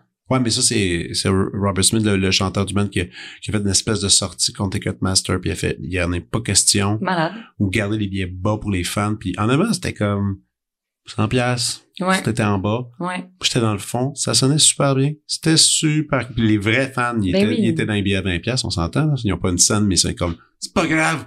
Il est tout petit. Ouais. Bon, allez le voir, puis c'était Ouais. vraiment le fun. C'était vraiment fun. Mais mettons, la plus big, disons que je suis allée voir, c'était Lauryn Hill, euh, à la place Oh. God. Ouais. Wow. Ça, c'était vraiment hot. Ça, c'est pas pire. Ouais. C'était pas la fois qu'elle est arrivée full en retard. C'était Ah ouais, comme ouais. une des fois qu'elle Ah, était cette bien. fois-là, là. la fois que... Ah, non, c'est bon, ça. Mais, mais sinon, aujourd'hui, que t'as pas vu. Que j'ai pas vu. Oh mon dieu, hey, c'est vraiment une dure question. Oh. Euh, Mais tu sais, Y a-tu du monde que tu suis? Tu sais, que justement, tu dis, ah, à cause de la proximité, justement, euh, tu vois, il y a une couple d'humoristes que j'ai l'impression que je les connais trop, là. Parce que mm, j'écoute leur podcast, mhm. j'écoute leurs trucs, euh, je les suis justement sur les, j'ai suis sur les, les réseaux parce que, mettons, je veux savoir quand il y a un show. Parce que souvent, c'est maintenant comme ça, la business. Ouais. Ils, ont- ils sont Ouais. doués, là, ils le savent, là. Ouais. Avant de toi, comme ça, tu vas le savoir, qu'est-ce qui se passe. Ouais. Puis c'est comme ça que j'ai réussi à avoir des billets pour un paquet de monde que c'est leur, c'est leur, c'est leur publicité, là. C'est par là que ça se passe. Et, euh, puis quand j'ai, puis vraiment, littéralement, moi aussi, des fois, je suis comme, je sais trop d'affaires, ces gens-là. Oui, puis c'est bizarre. Mettons, moi, une, une que j'aimerais être son amie, pour reprendre les, Ouais. pour para- paraphraser Juliane, c'est Angèle, mais je tripe même pas tant sur sa musique, mais je trouve qu'elle a l'air nice. Euh, ouais, Angèle, que j'ai découvert avec ma, ma fille. Oui, c'est ça. Qui, est, qui a 8 ans, qui chante parce que ça joue à l'écho d'école euh, entre eux autres, puis quand elle me chante Balance ton porc, non, non, non, Oui, oui, oui. quoi? Qu'est-ce que tu viens de dire? What? T'es comme, ah, c'est, c'est une chanson, Angèle. J'étais, ah, OK. OK, ça parle de quoi?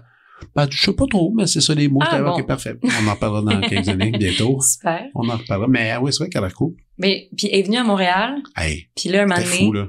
à manger de la poutine dans une de ses stories, puis j'ai comme commenté sa story. Mais tu suis sûre qu'elle allait jamais me répondre.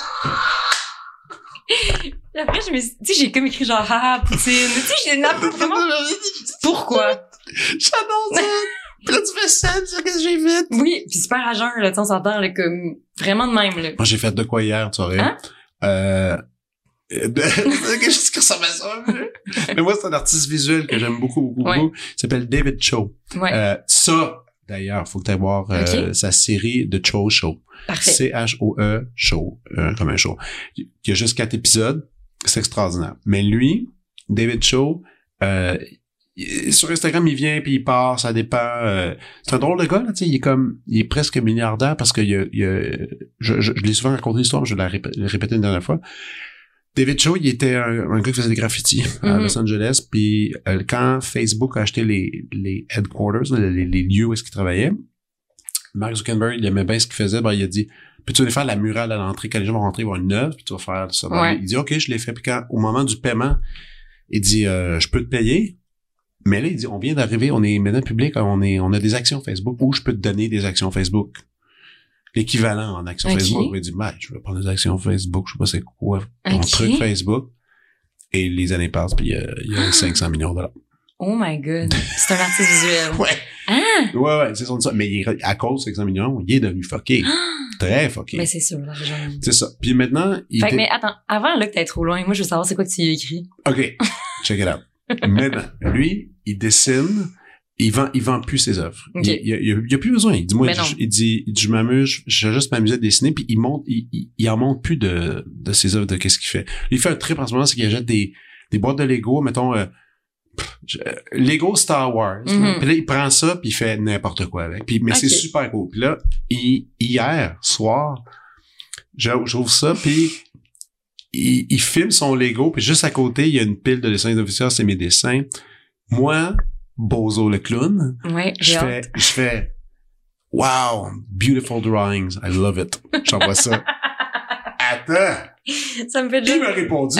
Oui, il m'a répondu. Dans le Stories, il m'a répondu, thank you so much, bro, avec un like. Oh my god! Regarde, T'as réussi? J'ai réussi. puis Je pense que t'as gagné comme. Puis, écoute, attends, je vais le prendre en photo parce qu'il est, il est- il est- il est dans mes, il est dans mes réactions. Personne va me croire, ça va disparaître à jamais, là. Attends, je vais le prendre en photo, ça vaut la peine. J'étais tellement excité, mais c'est complètement niaiseux et démesuré comme réaction, là, tu sais, ça part, tu sais, je veux dire, c'est un, c'est un- c'est une réaction à, à une story. Hey, dis-moi pas que c'est disparu. Ça se peut pas que c'est disparu. Non, non, non. Mais je te crois, hein, dans tous les cas. Non. Ah, il l'a enlevé? Ben, c'est parce qu'un un, un, un story, ça disparaît, Ah, puis shit. après, tu l'as pu. Hey, ça, là, non. C'est pas cool. Mais par contre, dans les, les messages que vous vous êtes envoyés, ça, ça reste. Ah, non, mais. Ah, ouais. Ouais, ouais, ouais. Faut comme ouais, que t'ailles ouais. dans tes messages. Ah. Mais on dirait que pas. Ah, sacrifice. Moi, des fois, là. J'ai pas le timing. Pas cool. En tout cas, mais moi, je le sais que c'est arrivé. Moi, je sais que c'est arrivé. Hey, en plus, je me sens assez ouf de, de, de nommer cette histoire-là. Pas grave. Mais David Shaw, bref, allez découvrir ses affaires. On est rendu à la prescription.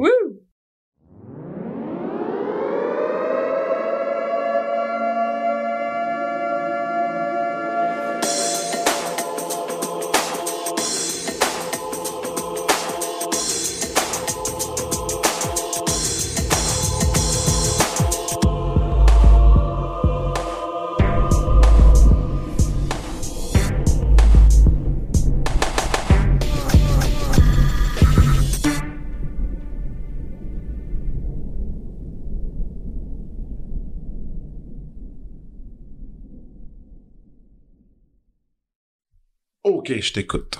OK. J'ai pensé à des affaires que j'ai vues qui sont pas nécessairement récentes, récentes, genre 2023, Correct. mais des dernières années, les trucs qui m'ont fait triper. OK. Euh, premièrement, le film Worst Person in the World. T'as-tu vu ça? Oui, j'ai vu. De Joachim Trier. Ah, Ce film-là. T'es pas sûr? Écoute, il est bien fait. Il est Oui. très bien fait, le film. C'est juste que elle, je la Ah, déteste. c'est vrai? Moi, je pense que... Je non, non, le personnage. Hmm. Elle me mettait en beau sifflet, comme dirait mon père. Et oui, j'affirme, she's the worst person in the world. OK, je comprends. Mais mettons, Allons-y. moi, Oui. je suis une, femme de 30 ans. OK. Puis je pense qu'il y a quelque chose de comme super euh, générationnel. J'ai l'impression toutes mes amies de 30 ans qui ont vu ce film-là ont l'impression de s'identifier à cette fille-là Tellement. d'une manière que, qui, qui a rarement été faite avant. Ouais, puis euh, puis c'est c'est drôle parce que tu sais David Bocage, humoriste, tu connais? Euh, ouais. Ouais, lui il avait il me l'avait amené aussi sur là, puis il était comme man, c'est écœurant, ta ta ta. Ah ouais, hein? Puis ben, on est plus jeune, plus jeune que moi peut-être parce que toute toute l'affaire avec son personnage, avec son ex, tout ça. Là, Oui, oui, ça, c'est ça, là. Ah, je voulais tellement là, si je l'avais vu, je l'aurais shaké. J'aurais dit qu'est-ce que tu fais? Mais c'est ça. Mais ce qui est bon, Ah. c'est, c'est comme l'espèce d'affaire de... Euh, puis ça, je pense vraiment que c'est générationnel, c'est, c'est les millennials. Ouais, Puis c'est comme le truc de quand ça devient difficile, tu fuis, là. ouais. Moi, c'est ça que je trouve bon parce que je trouve que dans un film, ça a jamais été autant bien. En fait, c'est, c'est, c'est une telle justesse. Ouais. Je trouve, puis l'histoire est simple, on s'entend, là. Ah non, l'histoire est simple, mais, Mais c'est bien filmé, c'est bien joué. Ouais, tout ça, c'est correct. La musique est bonne. La musique est super bonne. Puis, mais c'est que c'est, je trouve, c'est tellement bien écrit. C'est tellement vrai. Et Ouais. juste, puis ça, ça met le doigt sur quelque chose. Mais toi, tu dis que c'est un peu une tendance des millennials, justement, de, de, de- c'est difficile, je m'en vais. J'ai l'impression un peu Ah ouais? Ouais. OK. qu'il y a quelque chose de comme... Hey, moi, c'est ça. Mais moi, j'ai, elle, a, elle a la différence d'âge. Moi, c'est, Ouais. c'est difficile. Reste. Souffre Ouais. un peu. Souffre. Ben, après, c'est parce que là, t'apprends, puis là, tu vas en thérapie, puis là, tu te dis, ben non, faudrait que je reste, là. C'est ça. Mais mettons, la façon facile, Ouais. c'est comme, c'est de quitter, puis c'est de faire, ben, je- pourquoi je resterais là? Puis tu sais, les gens qui ont de la misère à rester en couple longtemps, puis toutes ces affaires-là, tu sais. puis ouais. je, je- ouais, je pense que c'est un peu générationnel. Peut-être. Ah, mais toi, t'as toujours ton chum? Oui, oui, oui. Et puis autres, ça fait un bout, là. Huit ans. Ben, regarde. Toi, tu Mais non, je suis pas cette fille-là. pas- T'es t'es pas cette fille-là. Mais tu sais, mettons par rapport à, je sais pas, là, se questionne sur les enfants, sur sa job, sur tout, au final, Ouais. je trouve que c'est vraiment, C'est un beau portrait. ouais. OK. Ça, ça serait, Vu de même, ouais. c'est parfait. OK. Puis là, maintenant, je t'amène complètement ailleurs. OK. Euh, je suis allée voir au cinéma moderne un film qu'ils ont restauré des années 2000 qui s'appelle hmm, Werkmeister Harmonie OK. de Oh. Bellator. Mais Bellator, je sais c'est qui, Ouais. mais je connais pas le film. J'ai l'impression plus que t'aimerais ça. Ah ouais? Ouais. Berne, redis-le. OK, c'est Werkmeister Verk, mais... avec un W. OK. Puis c'est bon. Ben, c'est un c'est un film c'est ça, début des années 2000, je pense peut-être même Ok. 2000. Puis c'est euh, il y a 30 ça dure deux heures et demie, il y a Oh. 39 plans. OK. Tu sais, c'est vraiment, c'est en noir et blanc, c'est lent, c'est vraiment comme un autre, c'est très, euh, My God. c'est très philosophique, c'est très, mais c'est beau, c'est touchant, c'est, la musique est magnifique, euh, la mise en scène, incroyable. OK. Puis ça, c'est ça, l'histoire est vraiment spéciale, c'est comme un cirque qui débarque dans un village hongrois puis qui vient comme un peu déranger l'harmonie qui était dans ce village-là. OK. Simple comme ça. Ouais, mais c'est la scène d'ouverture, c'est comme un gars qui rentre, il y a des ivrognes dans un bar, puis il, il leur parle du système solaire, puis il dit, toi, tu vas jouer le soleil, toi, tu vas jouer la lune, puis là, il les place, puis il les fait tourner sur eux-mêmes, puis il explique le système solaire, puis là, tu sais, c'est super beau, c'est poétique. Wow. OK. C'est vraiment un très beau film. Je le note tout de suite, moi. Je suis sortie là, je suis sortie du cinéma moderne et j'ai genre éclaté en sanglots. OK. Tellement de beauté, genre. OK. Ouais. Ben là, OK. Je vais, je vais De aller voir belle ça. affaire. Ah, puis il y a comme un bout aussi qui parle de musique baroque, puis euh, il y a comme une théorie par rapport aux harmonies, puis la- en tout cas, c'est bien Excellent. ben bon. Super, parfait. Je, vais- je, vais- je vais regarder ça. Euh, ensuite, bon, t'as probablement vu aussi The Rehearsal Oui, de Nathan Fielder. oui. T'as-tu aimé ça, toi? Écoute, le premier épisode, j'étais comme, OK, ça va être fantastique. Ouais. J'embarque, c'est cool. Ouais. Puis après, ça va dans une zone que j'étais pas sûr. Ouais. Puis c'est- je trouve que ça finit bizarre. Puis j'ai essayé d'y repenser. Puis c'est qui qui m'en avait parlé? C'est euh, Guillaume Wagner m'en avait déjà parlé. Mhm. Puis lui, là, il est vendu complètement. Puis après, j'en ai reparlé avec lui, puis il était comme, ah non, dis-moi, je changerai rien, tout ça. J'étais, ah ouais, dis-moi, c'est bizarre. Ben- je sais pas quoi penser encore de ça. Moi, ce que j'aime, c'est vraiment le... On sait pas si c'est de la fiction ou si c'est du docu. Tu sais, qu'à un moment donné, ça devient un peu euh, tout, mêl- tout Tout mêlé. mélangé, ouais, ouais. Mais c'est vrai qu'après, il y a comme une affaire que je me demande si éthiquement c'est comme correct. Tu sais, mettons, la fin, sans Ouais. vouloir spoiler. Ouais, ouais. C'est ça. Il y a comme ce bout-là que je me suis demandé si c'était... Si c'était, ouais, moi aussi. Je sais pas encore, euh, mais pourtant, mais encore une fois, c'est quelqu'un qui est super brillant, euh, Mhm. sur, euh, répéter, l'idée est extraordinaire, répéter euh, un moment important, que tu veux annoncer quelque chose à quelqu'un, comment le faire, puis justement, tu, qu'il y a des acteurs qui t'aident justement oui, à, puis tu penses à tous les scénarios tous les possibles. scénarios possibles, Ouais. réactions possibles, comment réagir à ça, c'était, puis c'est parce qu'on se le fait dans notre tête. Ouais. Dans l'avion, on fait ça. Alors, je vais annoncer ça. Mhm. le meilleur, c'est les ruptures. Quand tu, t'as- t'as-tu déjà quitté quelqu'un? Moi, non. Je- Non? Oh. Ouais, je me suis fait... Mais non, mais dans le fond, j'ai eu juste un chum avant Ah oui, mon ça. chum. Ah, c'est ça. Puis c'est lui qui t'a laissé. C'est lui qui m'a laissé. Mhm. Quand tu quittes quelqu'un, c'est, c'est vrai qu'on dit que c'est difficile, là. Parce que là, tu fais comment je vais le faire? Ouais. comment, moi, j'ai déjà fait mes stratégies, là. La première fois que j'ai quitté quelqu'un, j'étais, OK, on va se donner rendez-vous au Vanout. Puis sur Saint-Denis, qui n'existe plus, euh, tu sais, Mont-Royal. Puis je m'étais dit, ah, endroit public. Mhm. dire ça. On y aller Mhm. doucement en adulte, ça a mal viré. Elle me criait après. Oh my euh, God. ouais, ouais, ouais, puis ça, Tu l'avais-tu prévu, celle-là? Non. Ah ouais. hein. non, non, je l'avais pas ça. travaillé. J'aurais été pas pire un candidat pour The Rehearsal, mais, mais c'est ça. Donc, oui, il y a des événements comme ça. Bref, The Rehearsal, c'est quand même super bon. Moi, ça, en ce moment, je suis dans un retour, euh, souvent, tu as écouté How To with John Wilson? Non?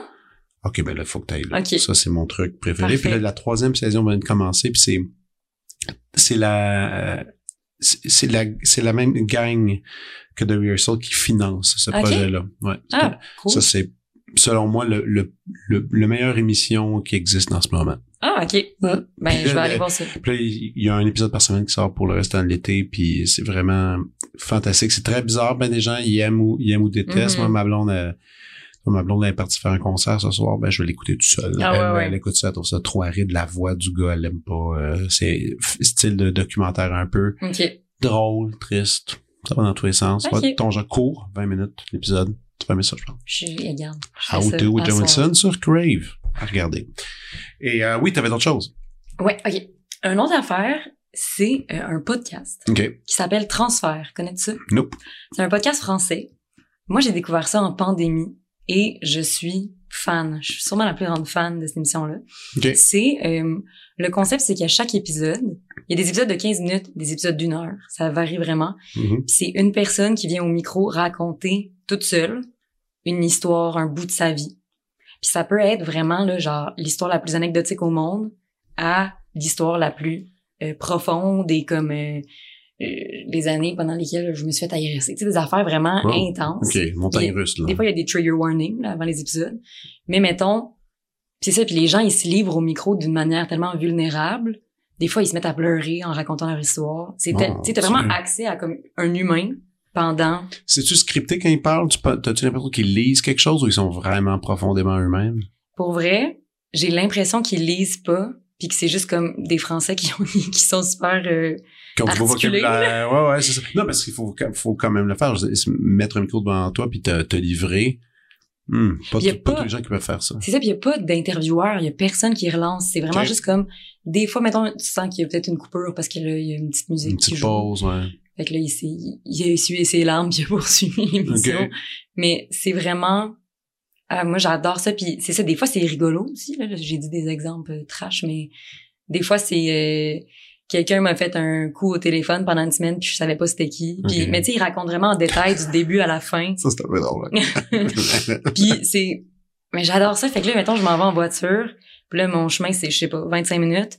Ben, je m'en vais checker s'il y a un épisode qui dure 25 Ouais, là, minutes. Tu le mets puis ça va t'accompagner. Ah, j'adore ça. puis là, tu vas te distraire en conduisant, un accident. Voilà. Bon. Mais non. Là, je vais mais raconter ça à non, transfert. mais- Exactement. La fois que. Cool. Transfert. Écoute, euh, je vais, je vais aller regarder ça. Ça, disponible évidemment partout, là. Toutes, Ouais, les, ouais, toutes nos affaires de balado. Cool. Toutes nos affaires de balado. Yes. Super. T'avais-tu un dernier truc? Ah, mais peut-être je finirais avec, euh, je vais me plugger. Peux-tu ouais. faire ah, ça? ben là, ben, en fait, à- quand, quand les gens font des prescriptions, là, je dis, allez, donne-moi, Ah. donne-moi, donne-moi tes, tes trucs, qu'est-ce qui se passe Je prochainement? t'ai devancé. Vas-y. OK. Ben, l'affaire que j'ai faite récemment, qui a comme un peu passé, euh, pas dans le beurre, mais disons, c'est all- c'est allé sur tout TV extra. OK. Fait qu'il y a peu de gens qui ont comme vu ça passer. Mais ça s'appelle Les Chevaliers de la Lumière. Oui, mais je sais même pas, je sais pas c'est quoi. C'est ça. OK. C'est sur tout TV. OK. C'est une web série. Euh, je pense huit épisodes, genre. OK. Puis c'est un peu euh, c'est euh, comment je décrirais ça? Un peu genre frère Cohen tu sais une affaire de comme c'est drôle mais il y a comme un meurtre OK, ouais. tu comprends? Il y a des malaises, Ouais. tout ça. une affaire de même C'est qui qui a écrit, qui a réalisé? écrit Raphaël Codbeck connais pas. réalisé Patrice Ouimet connais pas. euh, produit par Caro TV connais. Mais euh, tout ça pour dire que ouais, non, mais c'est c'est cool. Donc c'est vraiment des. Il y a des gros il y a des gros euh, des grosses vedettes qui viennent faire des caméos là genre Guy Ah. Jodoin euh, Michael Gouin euh, Toi, toi c'est un caméo où t'es présente Non, je- dans l'équipe. euh, Ouais, on est comme trois personnages principaux qui ont une quête. En fait, dans le fond, l'histoire, c'est que c'est une affaire de, de, de complot, de théorie du complot. OK. Puis on se fait ramasser, on crée une fausse théorie du complot, puis on se fait ramasser dans une affaire de finalement de vrais complotistes. Guy Jodoin jouant un complotiste en chef. OK. C'est ouais. qui tes autres partenaires? C'est Louis Carrière puis Alexandre Nachi. On Ok. est, ouais. Cool. Fait que ouais, ça, ça serait ma petite plug. euh, Mais ça, un on va projet dont je suis fière, puis que je suis comme, on dirait que ça, ça a pas. euh, Ah, mais c'est parce que ça, ça va vite en ce moment. C'est ça. Tout Il y en a va beaucoup. vite. Tout va vite. Un, un album sort, les gens l'oublient deux semaines après. là. Voilà. C'est difficile de rester le présent. Puis, écoute, il y a- il des fois aussi, c'est rien. La pub, le marketing, ça fait Mais partie aussi d'un projet. Si les gens ont décidé d'en mettre moins, puis comme il y a moins d'argent, euh, ouais, ouais. mais on reste positif, puis on continue à faire ce qu'on aime. Voilà. Exact. Hey, merci d'être venu. Hey, ça fait plaisir. Puis on s'en fait ça. C'était full fun. Yes. Bye. Altiste, chambriste, mais pas seulement, Benjamin Rota est aussi un entrepreneur. Il a fondé l'ensemble La Camerata en France, dont il est le directeur artistique et une compagnie d'opéra pour enfants. Benjamin parcourt l'Europe et une partie du monde en tournée avec différents orchestres et quatuors à cordes. Depuis son installation au Québec en 2017, il multiplie les rencontres avec des compositeurs et compositrices pour tenter d'élargir le répertoire pour alto. Fondateur du festival de l'Altofest à Montréal, Benjamin s'est entouré de fortes personnalités pour mettre en place ce bateau rempli d'idées et de belles choses à venir. Après ses débuts en violon en France, il bifurque à l'alto à l'âge de 21 ans pour parcourir le monde et faire carrière. L'alto a été sa plus grande véla- révélation musicale. Chambriste et pédagogue passionné, ces deux passions l'ont amené à enseigner dans plusieurs pays, dont l'Inde et le Maroc. Ce qui lui a fait considérer bien des aspects sur notre manière de percevoir le monde et la manière d'enseigner. Ces projets le mèneront cette année en Europe pour des concerts avec chœur et orchestre dont il prendra la direction et une entente pédagogique avec la plupart des conservatoires du Québec ainsi que différentes universités à Cuba, à Sao Paulo et au Brésil. Voici ma conversation avec l'altiste Benjamin Rota.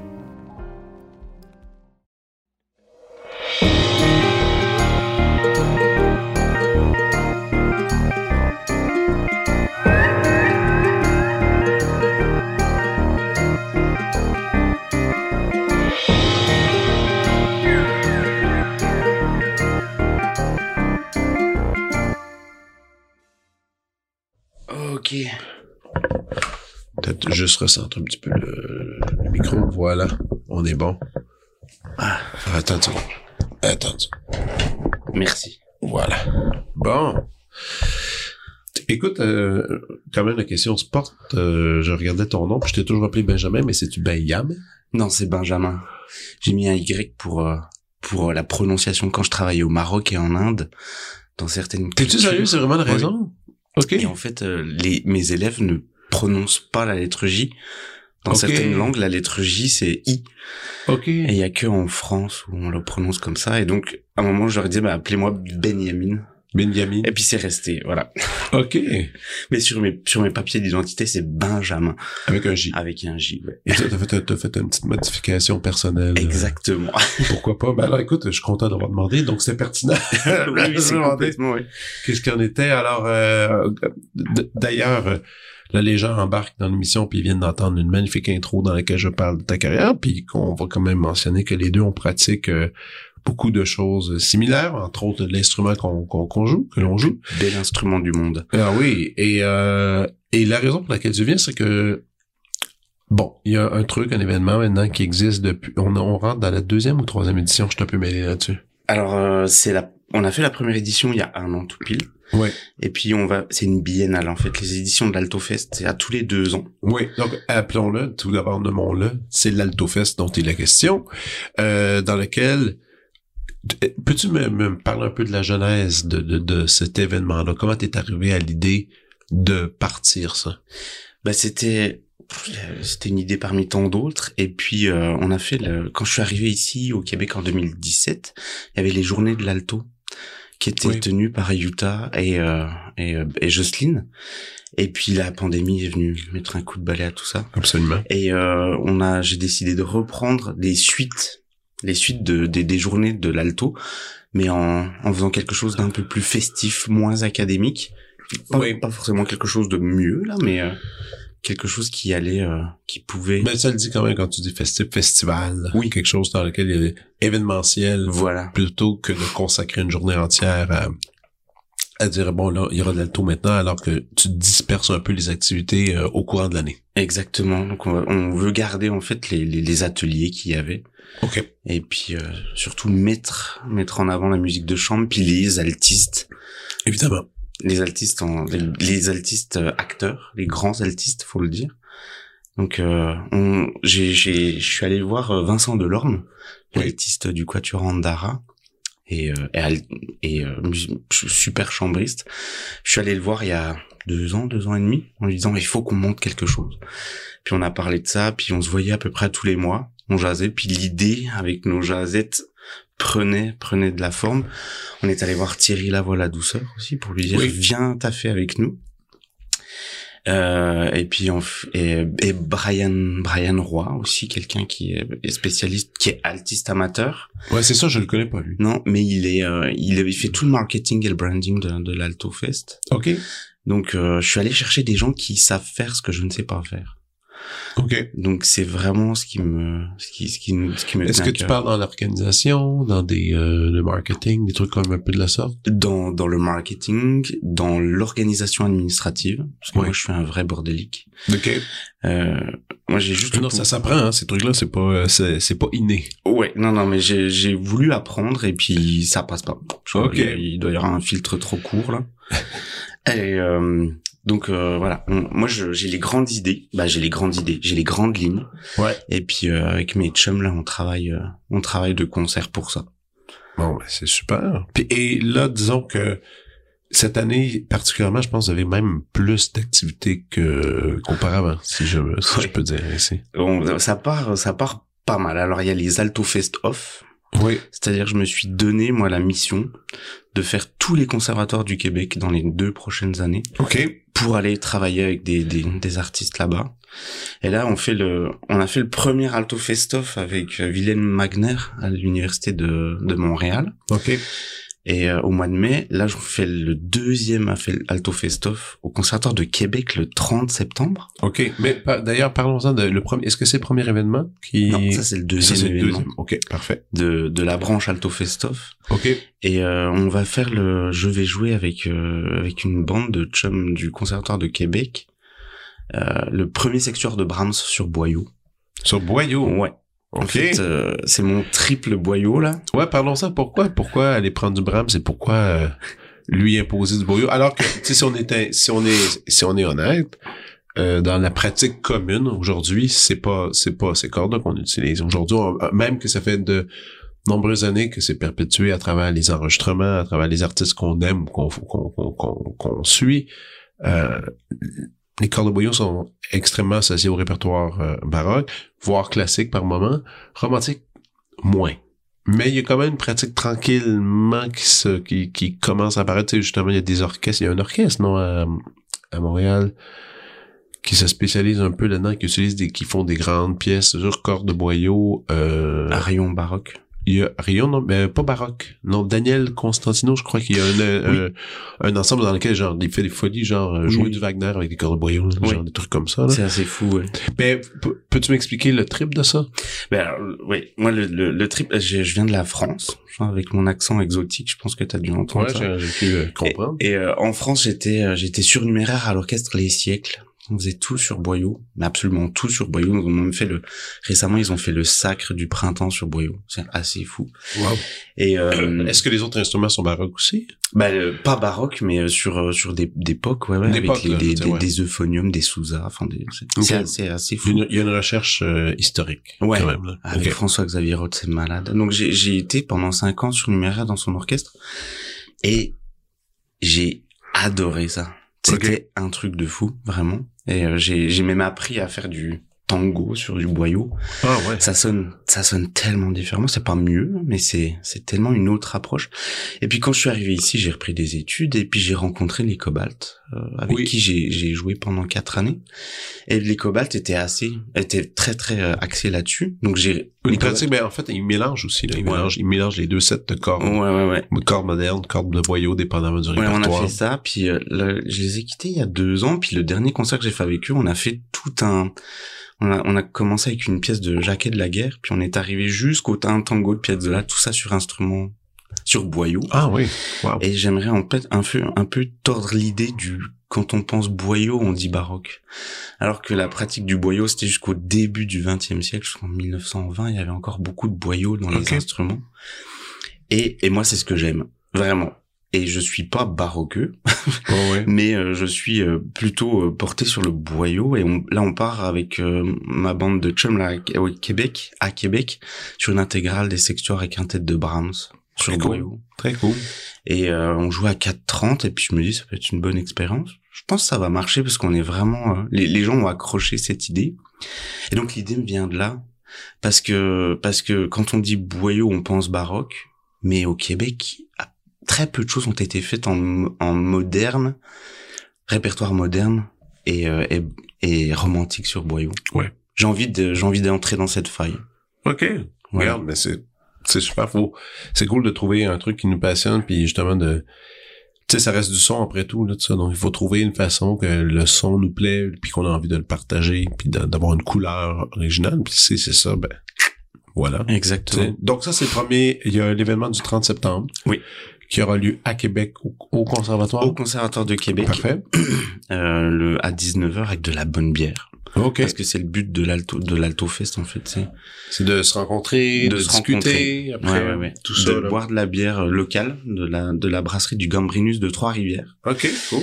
Et euh, et puis euh, des fois on fait de la bouffe aussi, on fait de la bonne bouffe. Donc en fait les, les les concerts de de, de les événements de l'Alto Fest, ça se veut festif et à taille humaine. On veut pas faire ça dans des grandes salles où où les choses nous échappent. On veut vraiment casser, briser la glace entre les artistes et, le public. Super.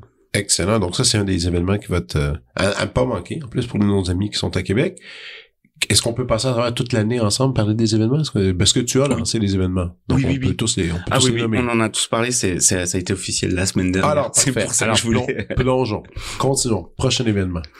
Alors, le prochain événement, c'est Swipe ton altiste. C'est Ok. euh, Thierry Lavoie la douceur qui a eu qui a eu cette superbe idée de de faire un peu de jouer ça sur les réseaux sociaux. On a invité, il y a quatre grands événements, puis on a invité sept acteurs, sept acteurs principaux au Québec en alto, OK. dont toi. Euh, et en fait, euh, c'est euh, choisi, tu choisis ton altiste. Faut, tu vas aller dater des, al- des altistes euh, en partenariat avec la fondation Kin Music, qui est, euh, qui est vers le- la place des Arts. Oui. Et, euh, et donc ça commence le 8 octobre Ok. avec euh, avec euh, là. Je je je l'ai plus. Je pense que tu, tu Moi, peux je, l'avoir. peux, sur- je, peux, je peux essayer d'aller te, te le trouver sans problème sur C'est avec. Vincent Delorme. Ça y est, je l'ai. Ah, ok, C'est avec Vincent Delorme, notre directeur artistique. Parfait. qui va créer une, une pièce pour alto solo que Simon Alamy lui a écrit. Donc ça a été une commande passée par l'Alto Fest. Parfait. Et là, sur c'est la, la salle de Kin Music a à peu près 60 places. Il y a déjà plus de la moitié des places vendues pour le premier euh, Wow. premier concert. Très cool, oui. Donc, euh, dans, dans ce cas-ci, ça disait que, ben, c'est ça, impressionniste, jazz et création mondiale d'une sonate pour alto et piano aux influences afro-cubaines. Puis le tout en formule duo, quatuor et quintet. Je présume que son quatuor va être présent. euh, Ça sera le- les Andara, ouais, ouais. Excellent. Ils, ils sont ils sont des, des habitués de l'Alto Fest. Super. Euh, donc ça c'est ça c'est le premier événement. Le deuxième événement- ça sera Elvira Oui. Spikova, l'alto solo de l'OM, Oui. qui a accepté de jouer euh, euh, pour nous. Donc elle va, ça va être une formule récitale, un peu plus classique. Oui. Et euh, ensuite le troisième événement. Alors Attends, là, mais dans lequel on pourrait le décrire aussi, parce que ça parle de destin tragique. Shakespeare en musique pour alto et piano. Il y a Megan Milatz qui est là. Et quand même, fait, fait intéressant, il y aura performance de poésie euh, par sa fille, Mhm. qui se représente, qui lira des certains poèmes, je présume, de Shakespeare, qui, Oui. sûrement qui est en relation, Exact. donc dans la thématique. Alors ça, c'est vraiment, euh, ça c'est, ça c'est quand même chouette. Oui. Ça risque d'être un bel événement. Et après, on a le troisième événement. Ça, c'est, euh, excusez, est-ce que j'ai oublié de nommer la date? C'était à quelle date, Elvira? Elvira, j'ai pas les dates en tête. Je Ah pense que- oui, je m'en occupe euh, allègrement. Euh, je vais toutes les annoncer de toute façon vers, euh, vers la fin quand je l'aurai. Dans le cas de Elvira, c'est le, le 5 novembre à 16h. Alors voilà. Alors vous pouvez aller voir ça. L'autre programme qui est un qui est amusant, c'est dans lequel je suis, euh, qui s'appelle Power Quartet. Et ça, c'est c'est toi qui m'as approché d'ailleurs pour ce projet-là. Je trouvais ça assez assez intéressant. Euh, qui aura lieu en fait euh, le 18 février, qui est un peu pour une occasion, euh, c'est proche de la Saint-Valentin, donc il y a un peu, il y a un peu, il y a un peu cette idée qui vient en arrière. Puis là, cette fois-ci, on aura euh, quatre altos ensemble qui, joueront. Il y aura euh, Utah euh, qui est là, Jocelyne Bastien, Victor Fourneblin qui est un alto solo de l'Orchestre Symphonique de Montréal, et moi, je serai présent.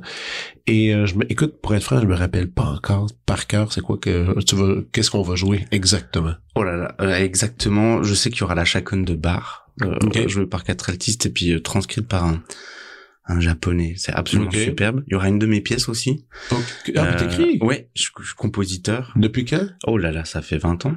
J'ai écrit une cinquantaine de pièces pour alto solo et Ok, édité aussi chez Biodo en France. Je fais ma pub.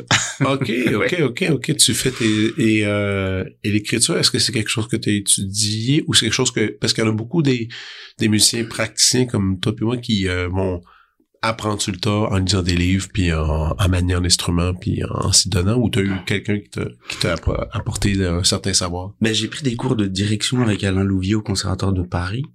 Et j'ai eu la chance aussi de pouvoir parler à beaucoup de compositeurs quand j'étais au Maroc, donc Armen Essiad, Gabriel Yared en France, et puis euh, plus récemment, un peu plus un peu plus poussé dans, dans l'écriture, Pierre Boulez. Ouais. J'ai j'ai bah, j'ai vécu dix ans à Paris, donc j'ai eu la chance de rencontrer tout cette tous ces Vraiment, t'as- rencontré Boula? Ouais.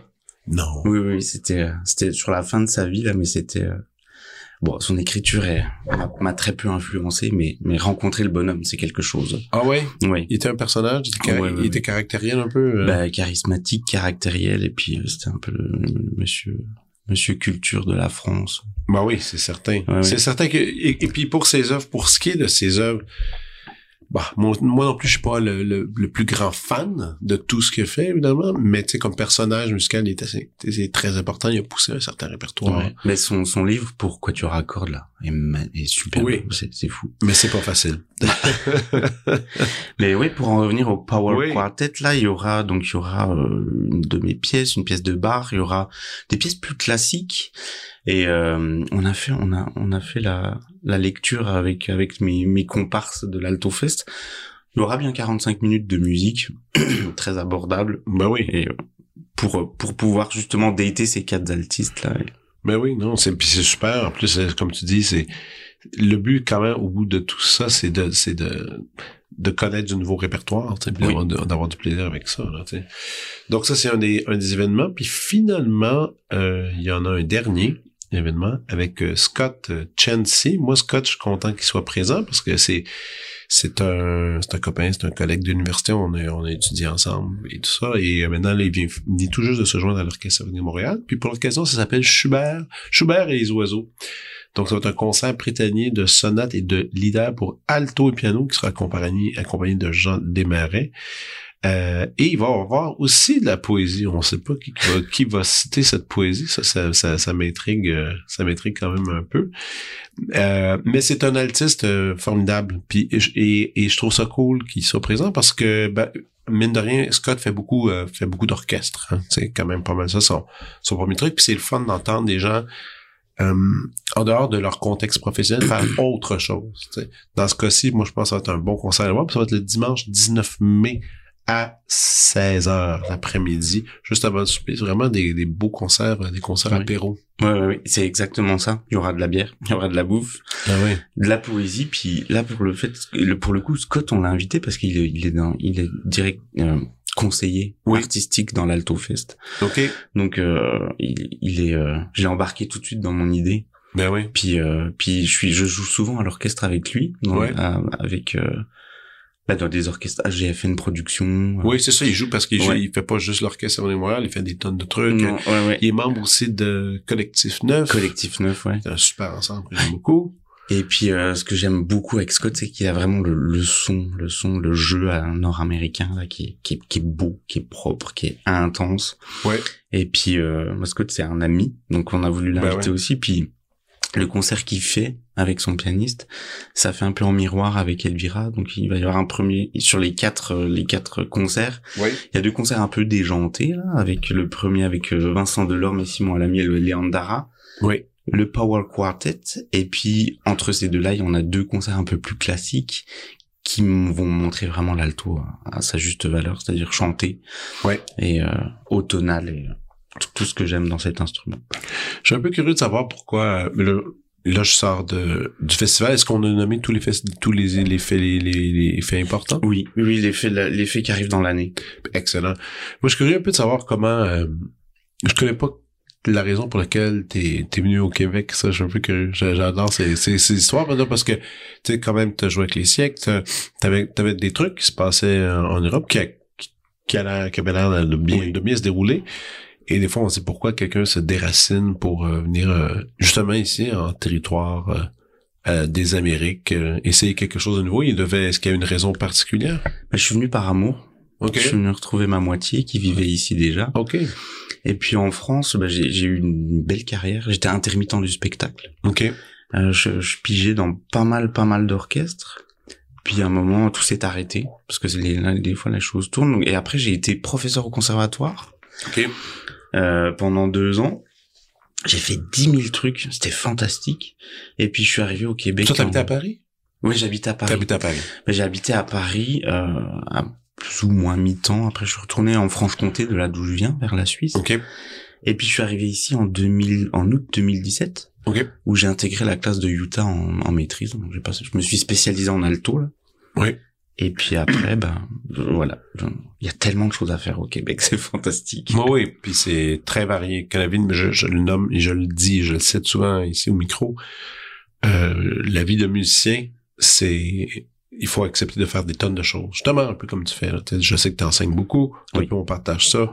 Euh, je joue dans des orchestres, je joue dans des trucs de musique de genre, partir au festival, partir. Il faut, faut être euh, très entrepreneur et actif pour euh, pour s'en sortir. Et je pense que ça s'applique aussi pour un paquet de formes d'art. Il y en a juste quelques élus qui vont juste faire une seule branche de l'activité musicale ou une seule branche de l'activité de cinéma et de théâtre et tout ça.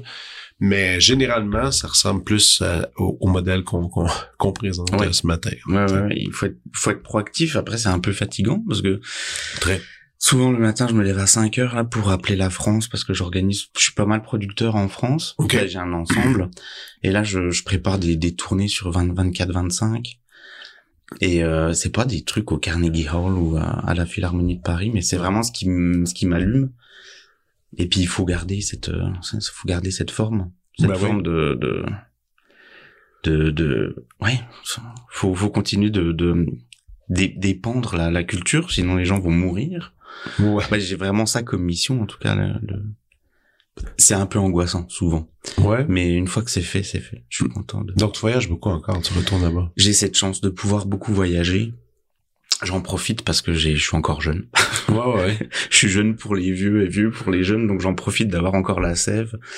Et puis, euh, avec tout ce que je fais, je- des fois, je me dis, ah, je me verrais bien faire peut-être un peu moins de ça, puis plus de ça, plus en production, plus... Ouais, Je comprends. Donc, pour le moment, je lance 10 000 projets. Et puis, sur les 10 000, il y en a 4 qui vont marcher. Ouais, ouais. Puis, sur ces 4-là, bah, je... Est-ce que tu prends le chemin des, des auditions? C'est-tu des choses qui Non. te tentent? non, non, j'en ai fait ton truc. 40 en Europe, là. Ça, te- ça va aller. C'est pas, euh, Le, le système de recrutement me parlait, me paraît complètement obsolète. Et je, ouais. je, je- C'est pas évident. C'est très difficile. Très, Pourtant, très, je, très. je, je regarde encore tout le temps les, les auditions qu'il y a, puis quand je vois les traits d'orchestre, je me fais, ah, yes, Don Juan de Strauss, laisse tomber. Ça ouais. m'intéresse pas. Euh, Puis c'est parce que c'est pas juste ça, c'est qu'une fois que les traits sortent, comme tu dis, ça va donner tes compagnons pour les deux, trois prochains mois, puis il va falloir que tu, tu les aimes. Ah là là, ouais. Puis il faut que tu les cajoles, que t'es pratique, puis que tu les... Non, non, puis que tu leur donnes un... un... Comment je peux dire? Non, mais faut que tu les aimes, c'est ça. C'est déjà, tu regardes la liste de traits, puis tu fais, tu grinces des dents, t'es comme, Ugh. mais à la limite, t'es t'es mieux de faire autre chose. Ouais, ouais. Ben, parce que ça va être douloureux. je sais que les, les, les, le répertoire pour alto solo me, m'excite beaucoup plus Ok. que le répertoire pour alto toutiste. Parce que les- le, le répertoire est plus accessible. Ça veut pas dire que je serai un excellent alto solo, pas du tout.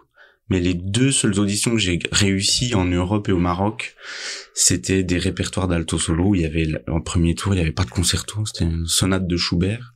Ouais, il y a certains orchestres qui font ça. Ouais, il y avait la Surtout en sonate, Europe. ouais, la sonate de Shostakovich, le deuxième mouvement. Wow.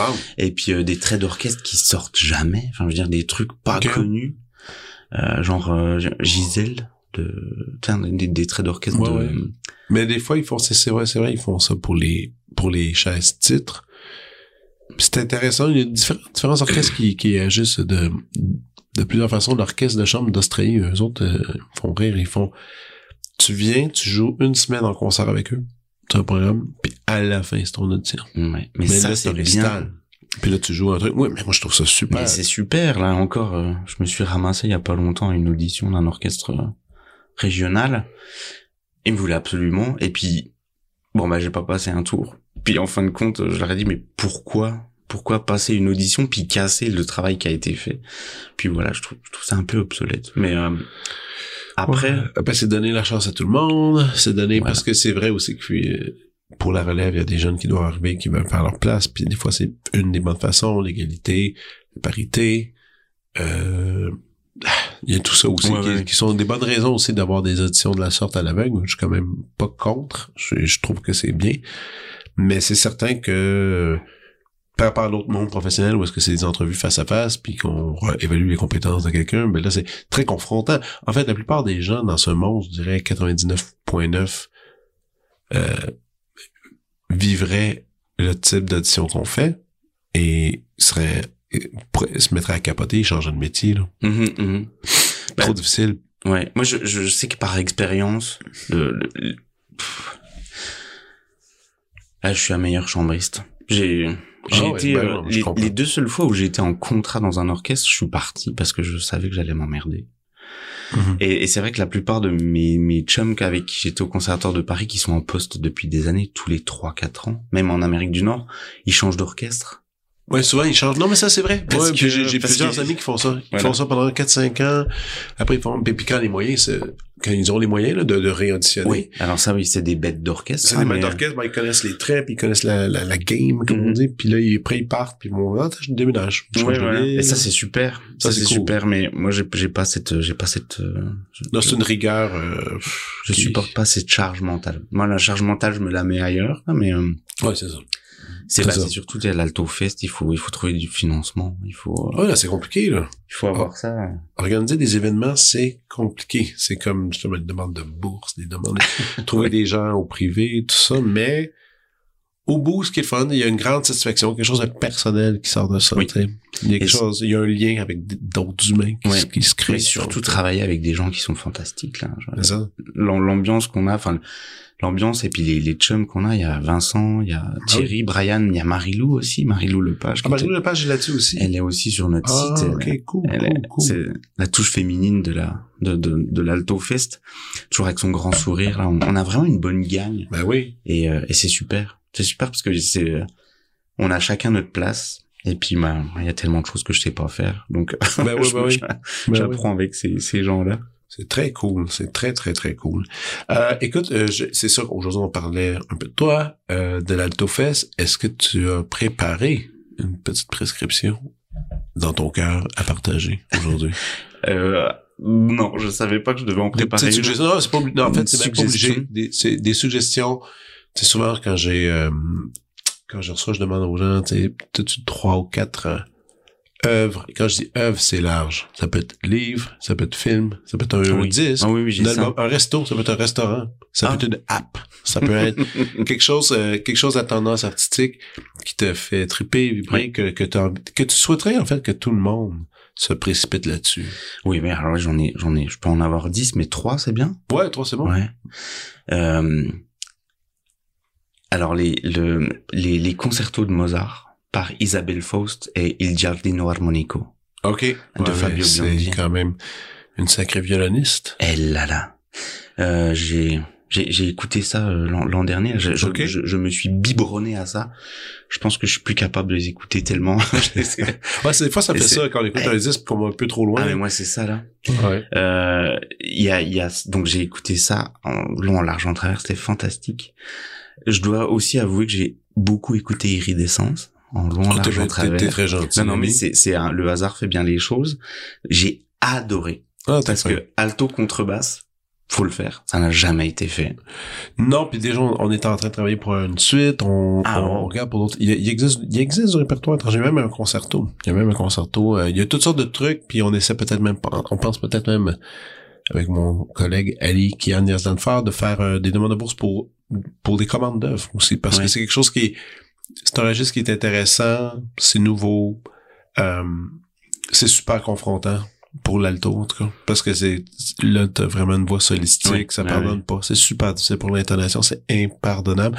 Moi c'est j'ai adoré ça. Ça m'a ça me sorti de ma zone de confort c'est ça que je voulais. Mhm. mais j'ai assez aimé ça pour vouloir parce que les deux on a assez aimé ça pour vouloir replonger dedans puis on passe à une série de concerts tout ça. Mais faut faire un disque de projet de même t'aimerais ça faire des trucs de justement tes œuvres? En Euh, fait tu devrais tu enregistrer des trucs? Oui, alors j'ai, j'ai- tout est, tout doit être tellement parfait dans les enregistrements. J'ai un projet de, de, de, de CD parce que j'ai la quarantaine puis j'aimerais un peu boucler la boucle.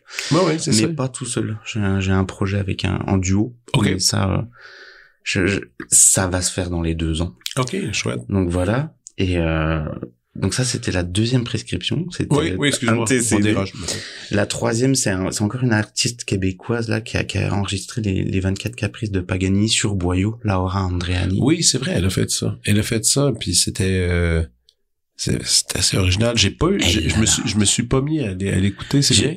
C'est t'écoutes ça puis tu prends des cours.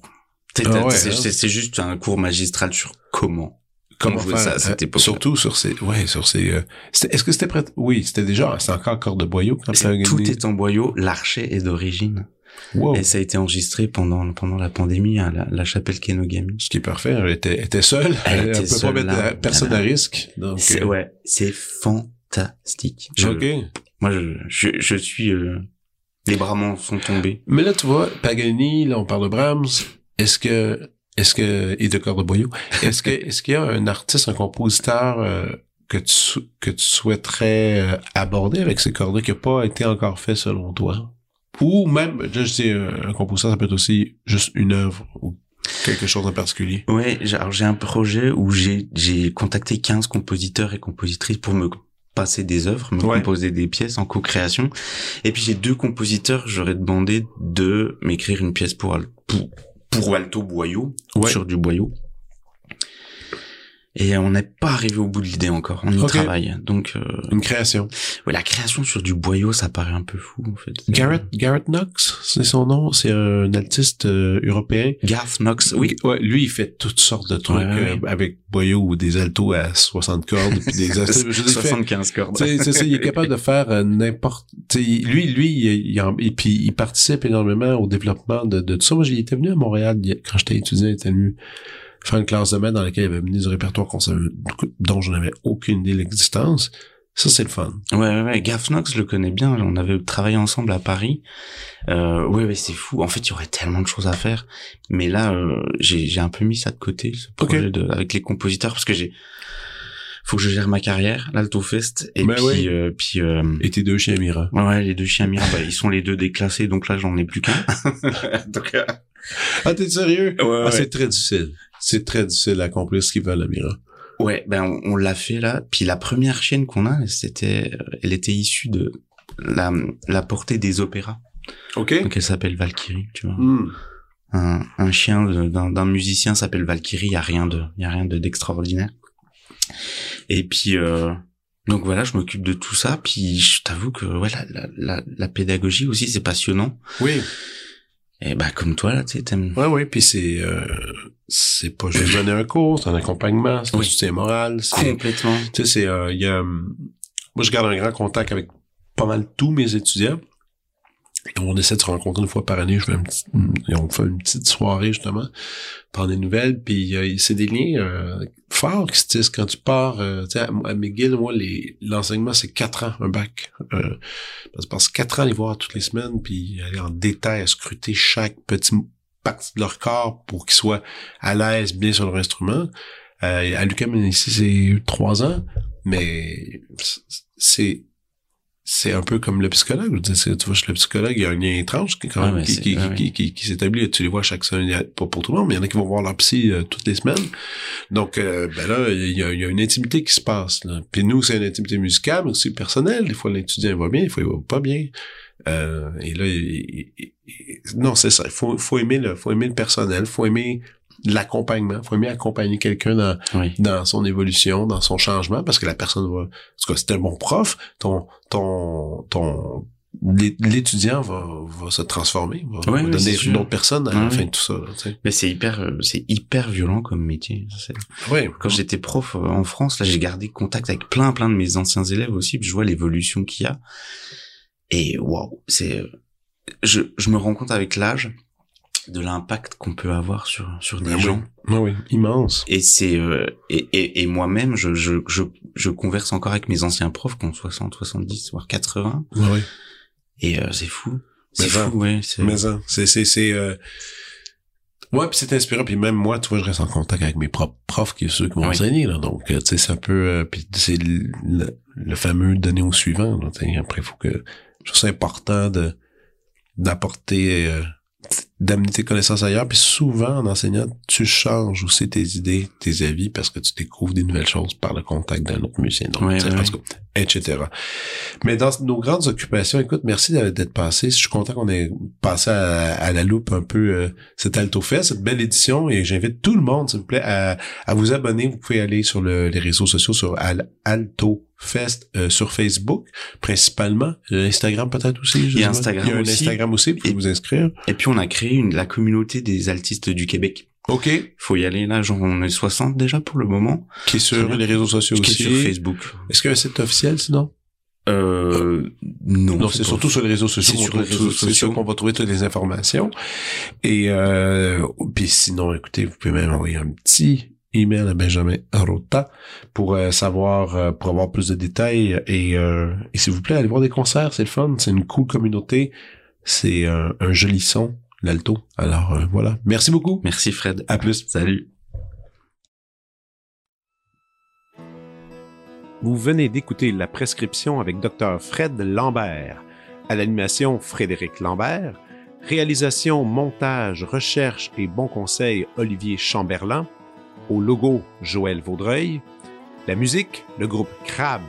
Jérôme Minière, Philippe B., Ben Chimie, Guillaume Beaulieu et Vincent Vertefeuille. Merci d'avoir été à l'écoute et à bientôt.